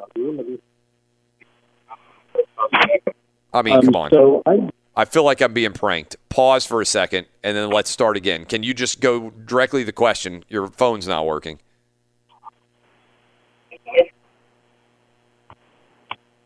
Yeah. All right. So much for that. I just, uh, I mean, the bane of my existence is cell phones that are awful. Oh, all right. Uh, we're going to close it out there. I'm too frustrated to continue. When we come back, uh, an incredibly important interview. My eight year old decides that he is not going to, that he's going to do the easiest possible assignment he can. He has to do a living uh, project, biography project on a living person, and he picked me. And so he came into studio to interview me, and uh, you're going to be able to hear that coming up next. This is Outkick the Coverage with Clay Travis. Hey, it's Jonas Knox. And you know O'Reilly Auto Parts? You know, O O O O'Reilly, who are in the business of keeping your car on the road. O'Reilly Auto Parts offer friendly, helpful service and the parts knowledge you need for all your maintenance and repairs. They've got thousands of parts and accessories in stock, either in store or online, so you never have to worry if you're in a jam. The team at O'Reilly Auto Parts can test your battery for free in or out of your car. If it needs to be replaced, they'll help you find the right battery for your vehicle. Need your windshield wipers replaced, a brake light fix, or a quick service? They'll help you find the right part or point you to the nearest local repair shop for help. Whether you're a car aficionado or an auto novice, you'll find the employees at O'Reilly Auto Parts are knowledgeable, helpful, and best of all, friendly. And by the way, I was just at O'Reilly not that long ago within the last month, and guess what? Needed some help with the alternator, had some questions with the batteries. They helped me right away and did it right there in the parking lot. The professional parts people at O'Reilly Auto Parts are your one stop shop for all things auto, do it yourself, and you can find what you need in store or online. Stop by O'Reilly Auto Parts today or visit them at o'ReillyAuto.com slash two pros. That's o'ReillyAuto.com slash two pros. Hey, it's Jonas Knox. All right, game off. We got to pause here to talk more about Monopoly Go. I know what you're saying, flag on the play. You already talked about that, but there's just so much good stuff in this game. In Monopoly Go, you can team up with friends for time tournaments where you work together to build up each other's boards. The more you win together, the more awesome prizes you unlock. And there's so much to get. Unique stickers you can trade with friends to complete albums for big prizes, cool new playing pieces to travel the boards with, hilarious emojis for taunting friends when you smash their buildings or heist their vaults. Plus, Monopoly Go feels new and exciting every day with constantly changing tournaments and challenges. A ton include their new unique mini games like digging for treasure or a robot pachinko machine. And there's always new timed events that help you win big like massive multipliers for everything you win or rent frenzies. There's always something fun to discover in Monopoly Go, so get off the bench and go download it now free on Google Play or the App Store. Game on! At Bet365, we don't do ordinary. We believe that every sport should be epic. Every home run, every hit, every inning, every play. From the moments that are legendary to the ones that fly under the radar. See for yourself when you sign up today and get $150 in bonus bets when you bet just $5. Whatever the sport, whatever the moment, it's never ordinary at Bet365. 21 plus only must be present in Ohio. If you or someone you know has a gambling problem and wants help, call 1 800 Gambler. Terms and conditions apply. Hey, it's Jonas Knox. You've put it off long enough. It's time to replace your tires. Tire Rack has tires that will elevate your drive. Touring tires for commuter comfort, performance tires for sporty handling, all-terrain tires for on and off-road adventure. Go to TireRack.com to get started. Not sure where to begin? Use the Tire Decision Guide to get a personalized tire recommendation. The right tires for how, what, and where you drive. Choose from the full line of Pirelli tires. Shipped fast and free to a recommended installer near you, or choose the convenience of mobile tire installation. They'll bring your new tires to your home or office and install them on site. It doesn't get much easier than that. Go to TireRack.com slash sports to see their Pirelli test results, tire ratings, and consumer reviews. And be sure to check out all the current special offers. Great tires and a great deal. What more could you ask for? That's TireRack.com slash sports. TireRack.com, the way tire buying should be. Welcome in, Outkick the coverage. We have a special guest this morning. He is my second oldest son, Lincoln Travis. He is eight years old. He is in second grade.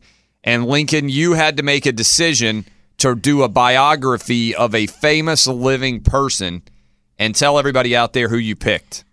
Clay Travis. So you picked, you could pick anybody in the world, and you decided to do a biography of your dad. Now that seems a little bit, that seems a little bit, there's probably some other kids out there listening and everything else.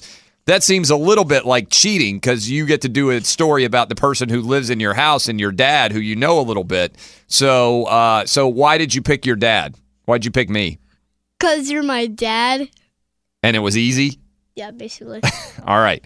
So, uh, so you, I told you, okay, well, if you're going to pick me, first of all, did you learn anything about me in doing your research to do the biography? Uh, well, I learned that you started your own website. You knew that already, probably. You didn't know that. all right. I, did- I knew you did the show Outkick the coverage, but not. You didn't know about the website. Nope. Did you learn any new words? Uh, I learned. Controversial. Yeah. Do you think your dad is con? Do you know what controversial means? Uh, I know what controversy means, but not controversy. Okay, what does controversy mean? It means when you're getting in a fight about something and there's a lot of hate about what something or somebody did. Do you think that your dad is contra- con- creates a lot of controversy? Yep. You do. Mm-hmm. Does dad create a lot of controversy at the house? Sometimes. Who rules the house? Mom. Yeah. Does dad get to make any decisions at home? No.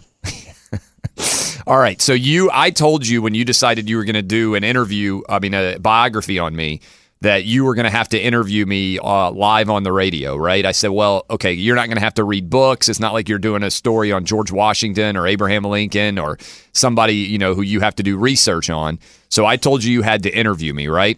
Yep. And so I don't know these questions, but you have come up with questions that you want to ask me live on the radio, okay? So, uh, so again, people out there listening, this is Lincoln uh, Travis. He's my eight-year-old son. He decided to do his biography project to end the school year. By the way, who's your uh, who's your teacher this year? Miss Isom. You like Miss Isom? She's really nice. Who are her favorite teams? Uh, she likes the Vols in college and then the Titans in the NFL. So yeah, she likes the Tennessee Titans, and she likes Texas A&M. because her she has a family member there, right? Her brother uh, coaches there. Her brother coaches there. All right. So this is for Miss Isom's class. We're doing an interview because you had didn't have to do a lot of research. Yeah. All right. So what questions do you have for me? You can start with your first question.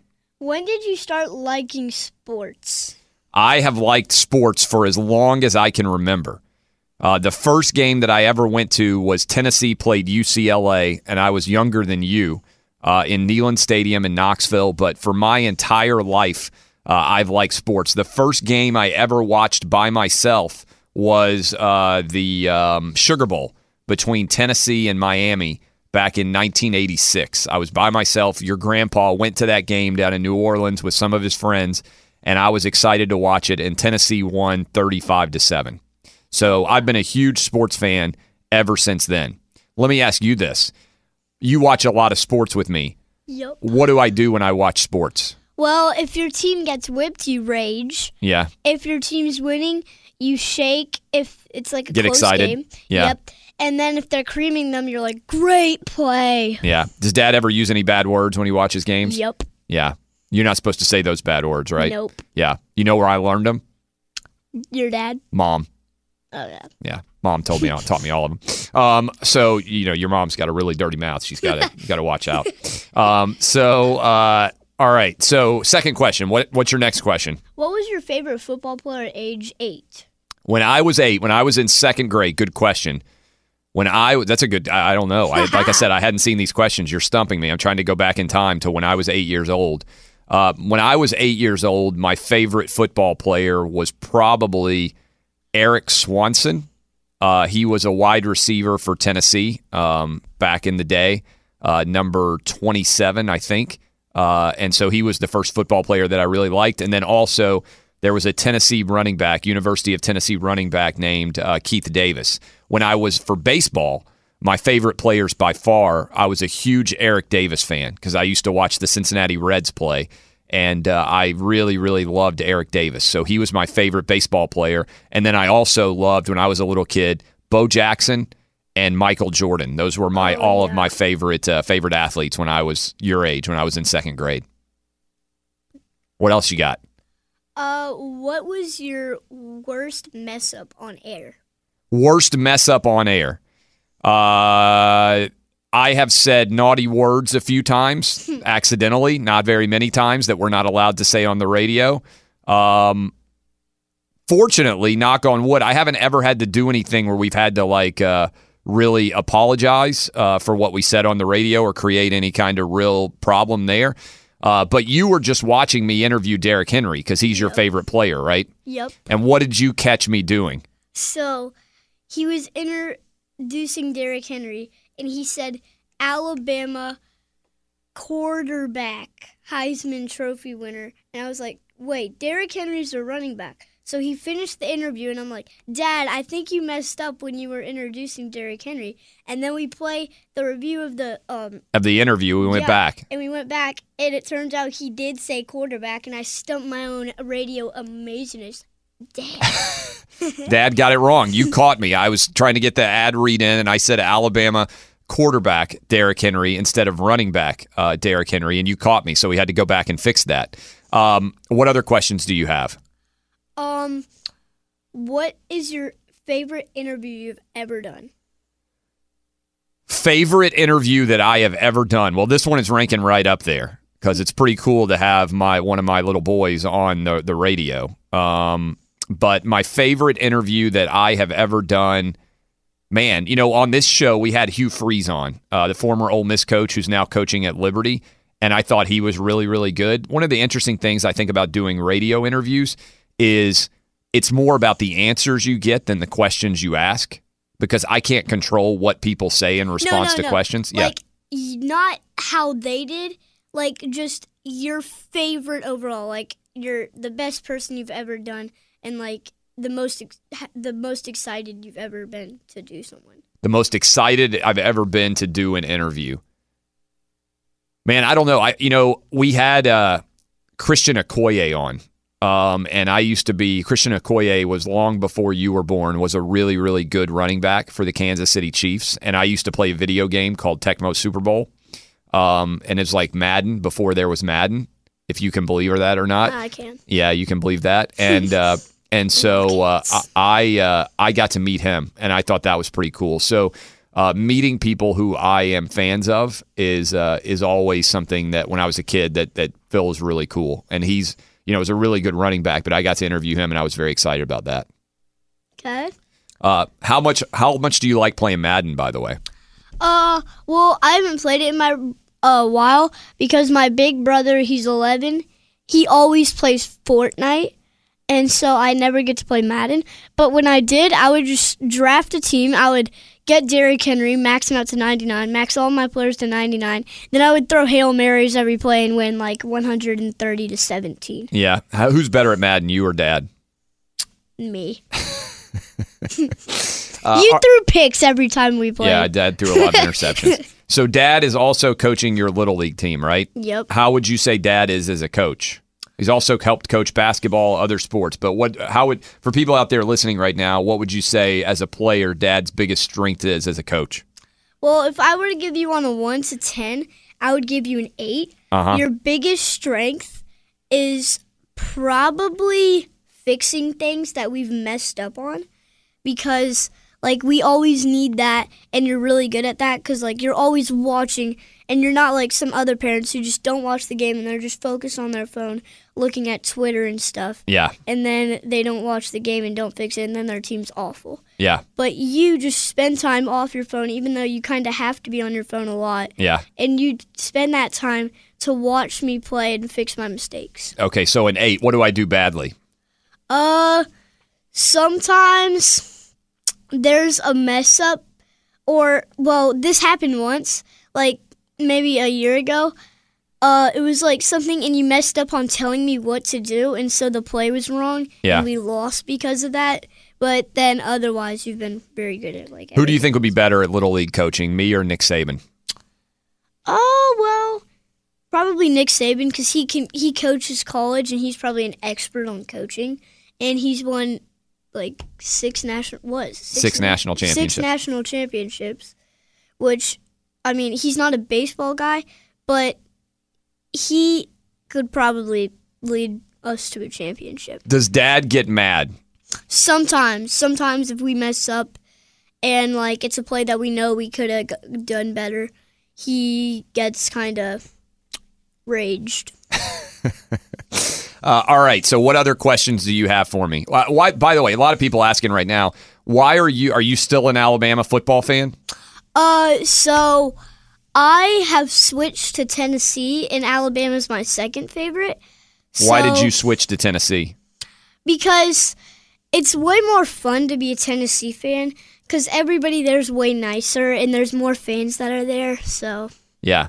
Are you a Titans fan? yes, Yeah. Uh, what did James Franklin tell you? Um, I know you're a big. Are you still a big Nick Saban fan? well, I'm not a fan. Well, I'm a fan of Nick Saban, Yeah. but I'm mostly a fan of the players. So James Franklin is a uh, Penn State coach, and Mhm. when you told him that Nick Saban was your favorite, uh, that Nick Saban was your favorite coach, what did he ask you? Oh, he asked me. Actually, he was like, "Your favorite coach, you know, should be your bud James Franklin up here," and I was like, "Okay." Well, So, and then he said, right? I mean, he tried to argue. He said, "Have you ever met Nick Saban?" and I was like, "Yeah, I did." Yeah, you got to shake his hand. Yeah. And then he said, "Well, have you ever swim in Nick Saban's pool?" I was like, "No." And so, is James Franklin your favorite coach now, or how would you break that down? Well, I've like Penn State's not my favorite team. They're probably my third. yeah. But like on coach, like I've met him the most, and he's really fun to hang around with. Yeah. So probably, yeah. Yeah.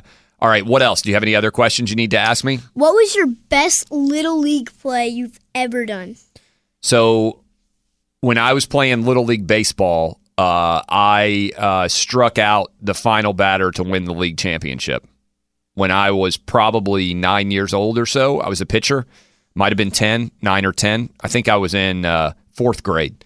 So in fourth grade, I struck out the uh, uh, the the, uh, the other side to win a league championship, and then and then when I was around your age, I also played Little League All Stars, and we came in second or third in the state at the 10, 9, 10 year old you know boys age. I have made All Stars two more times than you.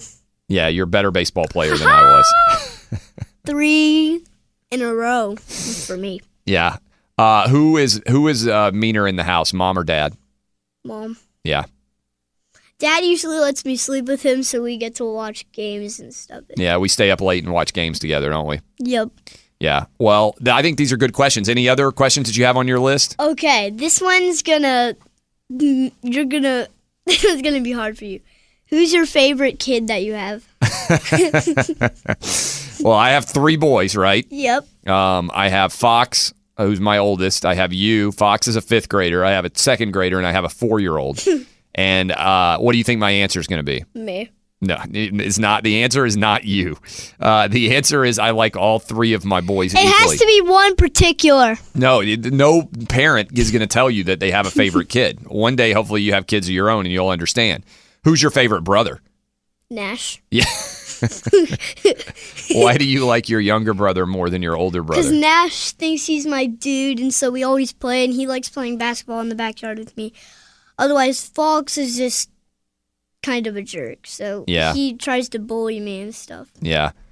Um, all right. Well, is he getting better or worse? Worse. Really? Yep. Oh, okay. Well, um, well, we'll see if we can re- rectify that. Um, all right. Anything else? Is that your last question? Yep. Anything else you've thought of during this interview? No. You're good. Yep, I'm good. Final segment next. We'll react to that interview. This is Outkick. Fox Sports Radio has the best sports talk lineup in the nation. Catch all of our shows at foxsportsradio.com. And within the iHeartRadio app, search FSR to listen live. Welcome back, Geico Outkick Studios. Lots of feedback rolling in. Uh, appreciate everybody reacting to uh, Lincoln. Uh, my, He's coming uh, for your job, Clay. Yeah, my eight-year-old grilling me. He might be coming for your job too. Uh, Aaron uh, on Twitter. Uh, I'm thinking Lincoln needs to make a weekly appearance. That was probably one of the more entertaining segments. He's smarter than your crew. Off the top rope, Ooh. wiping all of you out. Uh, well, one thing I have one complaint about that interview. What's we've, that? We've never heard you more excited for an interview than last year when we got the famous Tiger Hunter from Yeah, the India. Tiger Hunter. The thing is, he didn't tell me his questions in advance. Ah. So when you get questioned on like what's your favorite, what's the most excited, what's the best, like it's hard on the spur of the moment to think through your entire life. I don't know that some of those questions I've ever been asked before.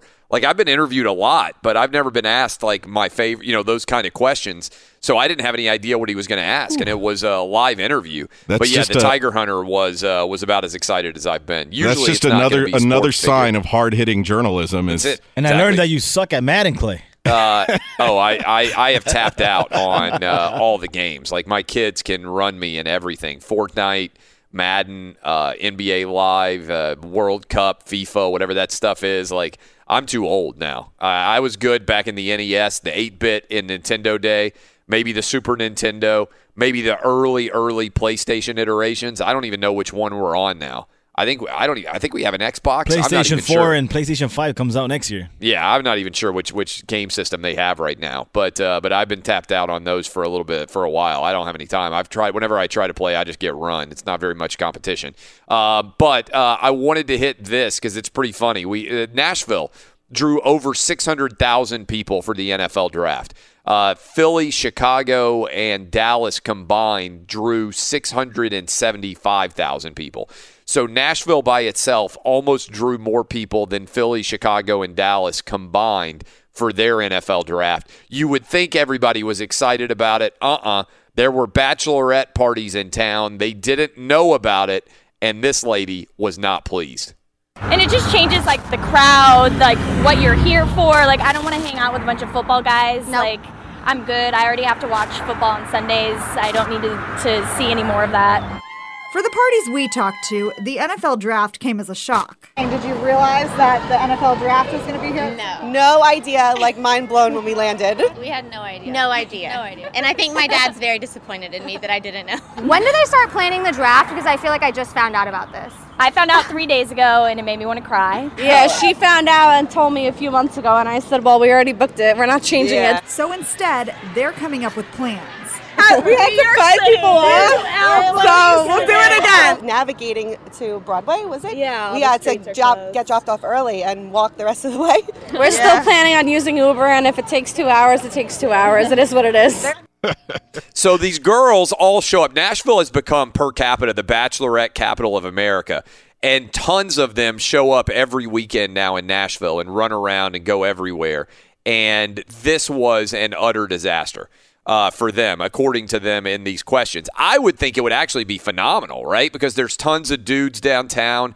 It's a great vibe. They shut down the street, but they were complaining about it like crazy. So everybody loved the draft in Nashville except for a few bachelorette parties. All right, I'm out the rest of the week. Jason Martin and Jeff Schwartz will be in on Thursday and Friday. I'll be back with you on Monday reacting to everything that happens over the weekend. Long weekend for me. I'll be on Lock It In later today, and then I'm out. This is Outkick on Fox Sports Radio. You need parts? O'Reilly Auto Parts has parts. Need them fast? We've got fast. No matter what you need, we have thousands of professional parts people doing their part to make sure you have it. Product availability. Just one part that makes O'Reilly stand apart. The professional parts people. Oh, oh, oh, O'Reilly Auto Parts. At Bet365, we don't do ordinary. We believe that every sport should be epic. Every home run, every hit, every inning, every play. From the moments that are legendary to the ones that fly under the radar. Whether it's a walk-off grand slam or a base hit to center field. Whatever the sport, whatever the moment. It's never ordinary at Bet365. 21 plus only must be present in Ohio. If you or someone you know has a gambling problem and wants help, call 1-800-GAMBLER. From BBC Radio 4, Britain's biggest paranormal podcast is going on a road trip. I thought in that moment, oh my God, we've summoned something from this board. This is Uncanny USA. He says, Somebody's in the house, and I screamed. Listen to Uncanny USA wherever you get your BBC podcasts, if you dare.